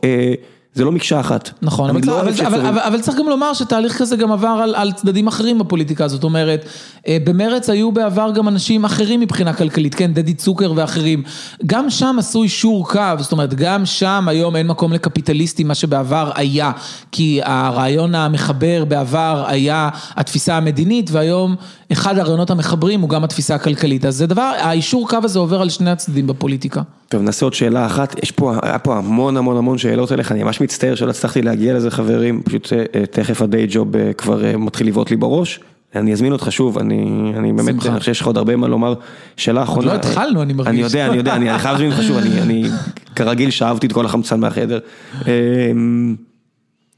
יש פה כל מיני שאלות על הילד שקד והכל, זה מעניין אותך, אני מרגיש שזה פשוט פחות מעניין. לא. הילד שקד היא כמובן אישה מאוד מעניינת, אבל לא תבחר משהו אחר. כן, אני אומר, אם היא תרצה לבוא לדבר, אני אשמח, אני פשוט אוהב לדבר, אני פחות אוהב לשמוע על אנשים אחרים. בצדק. ג'ימי ג'אז, אני מניח שזה כינוי, אולי הוא אדם גולד. אולי ההורים שלו קראו לו בברית המילה ג'ימי ג'אז. טוב, זה גם שאלת הילד שקד, שנייה.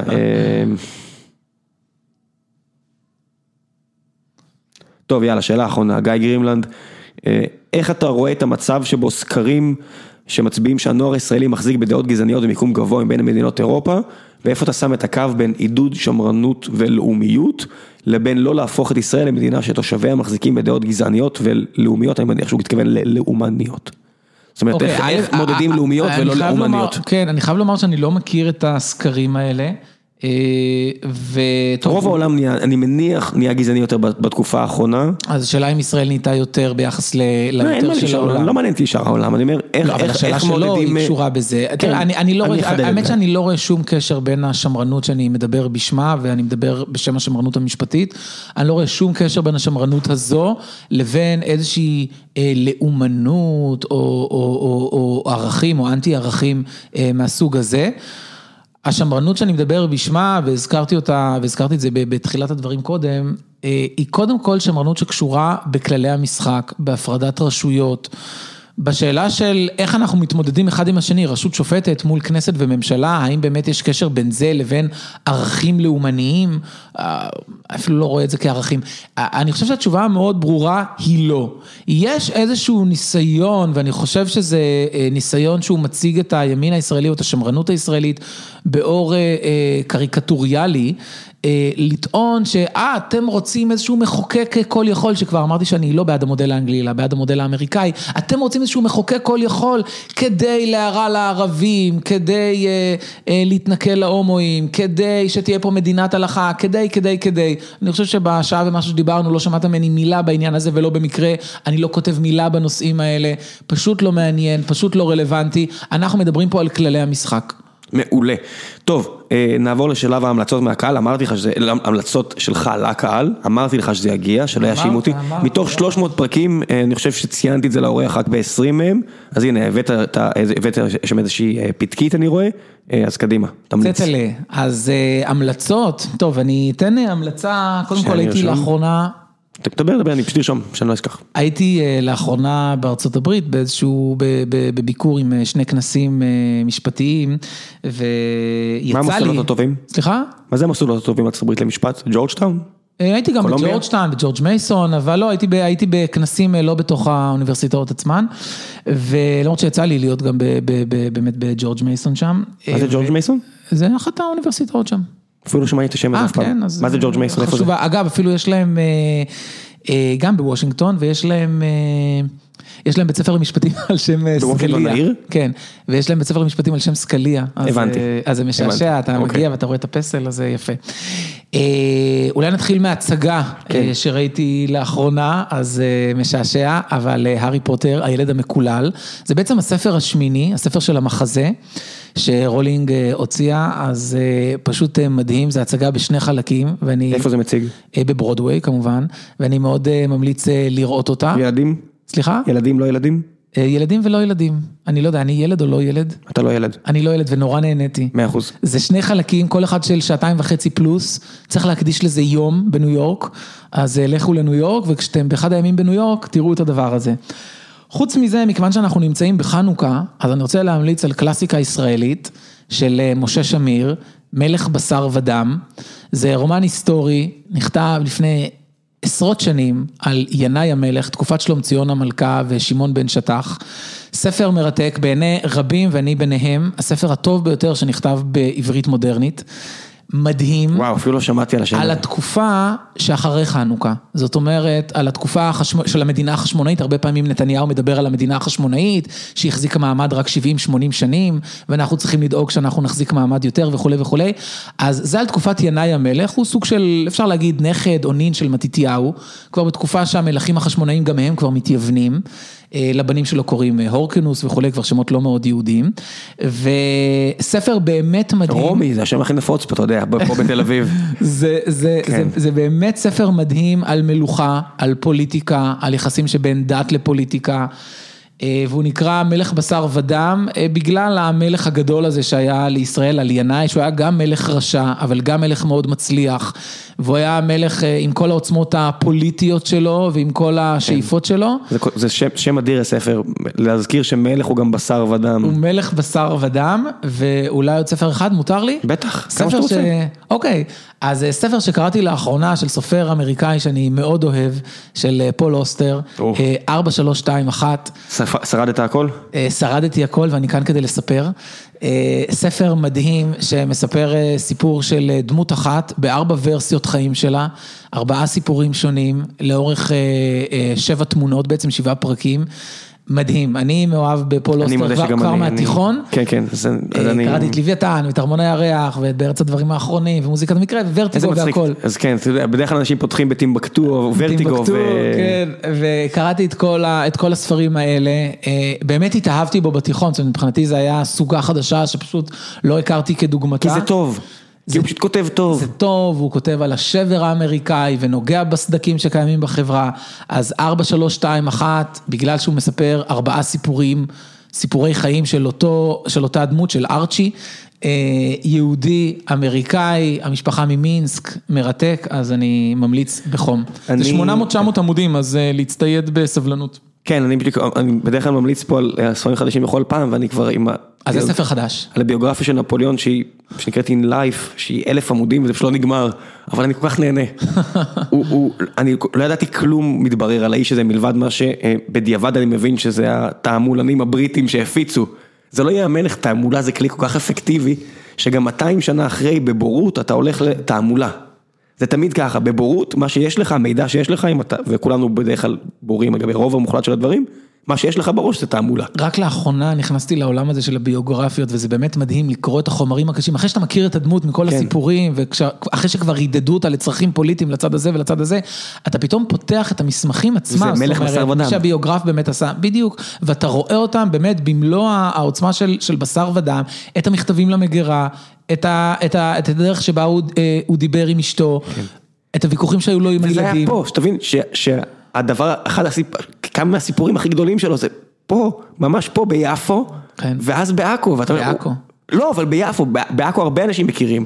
אני לא הכרתי בכלל שהוא עשה, שהוא, לא משנה, הוא הוציא להורג אלפי ערבים ביפו, מה שהוא אמר, לא הייתי עושה את זה לאירופאים, וההתנהגות הזו, הובילה לכך שהחבר'ה בעקו לא הסכימו להיכנע, כי הם אמרו, אנחנו יודעים איך אתה מתנהג. ו... זה דפק אותו, ואתה יודע, ואחרי זה בסנט אלנה הוא כתב, איזה שטות עשיתי. שאתה יודע, בערוב ימיו, שהוא לא חי כל כך הרבה שנים, אבל איזה שטות עשיתי, ואתה אומר, זה פה, כן. זה פה. טוב, וההמלצה האחרונה שלי, ריק אנד מורטי, עונה ארבע, לקח לי זמן, אבל הנה, הגעתי לזה, זמין בנטפליקס, או בכל מקום אחרי שאתם רוצים לראות את זה, פנטסטי, פנטסטי, פנטסטי. אני מוצא את עצמי, רואה את זה, ואומר לעצמי, איזה מבריקים הם. מבריקו. טוב, זה היה הכל הפעם, אני באמת צריך שתגיע עוד פעם. בשמחה. או שתעשה פודקאסט משלך או משהו, אני צריך לשמוע עוד מזה. יאללה. אני אמשיך לקרוא בכל אופן. תודה רבה רבה רבה. תודה.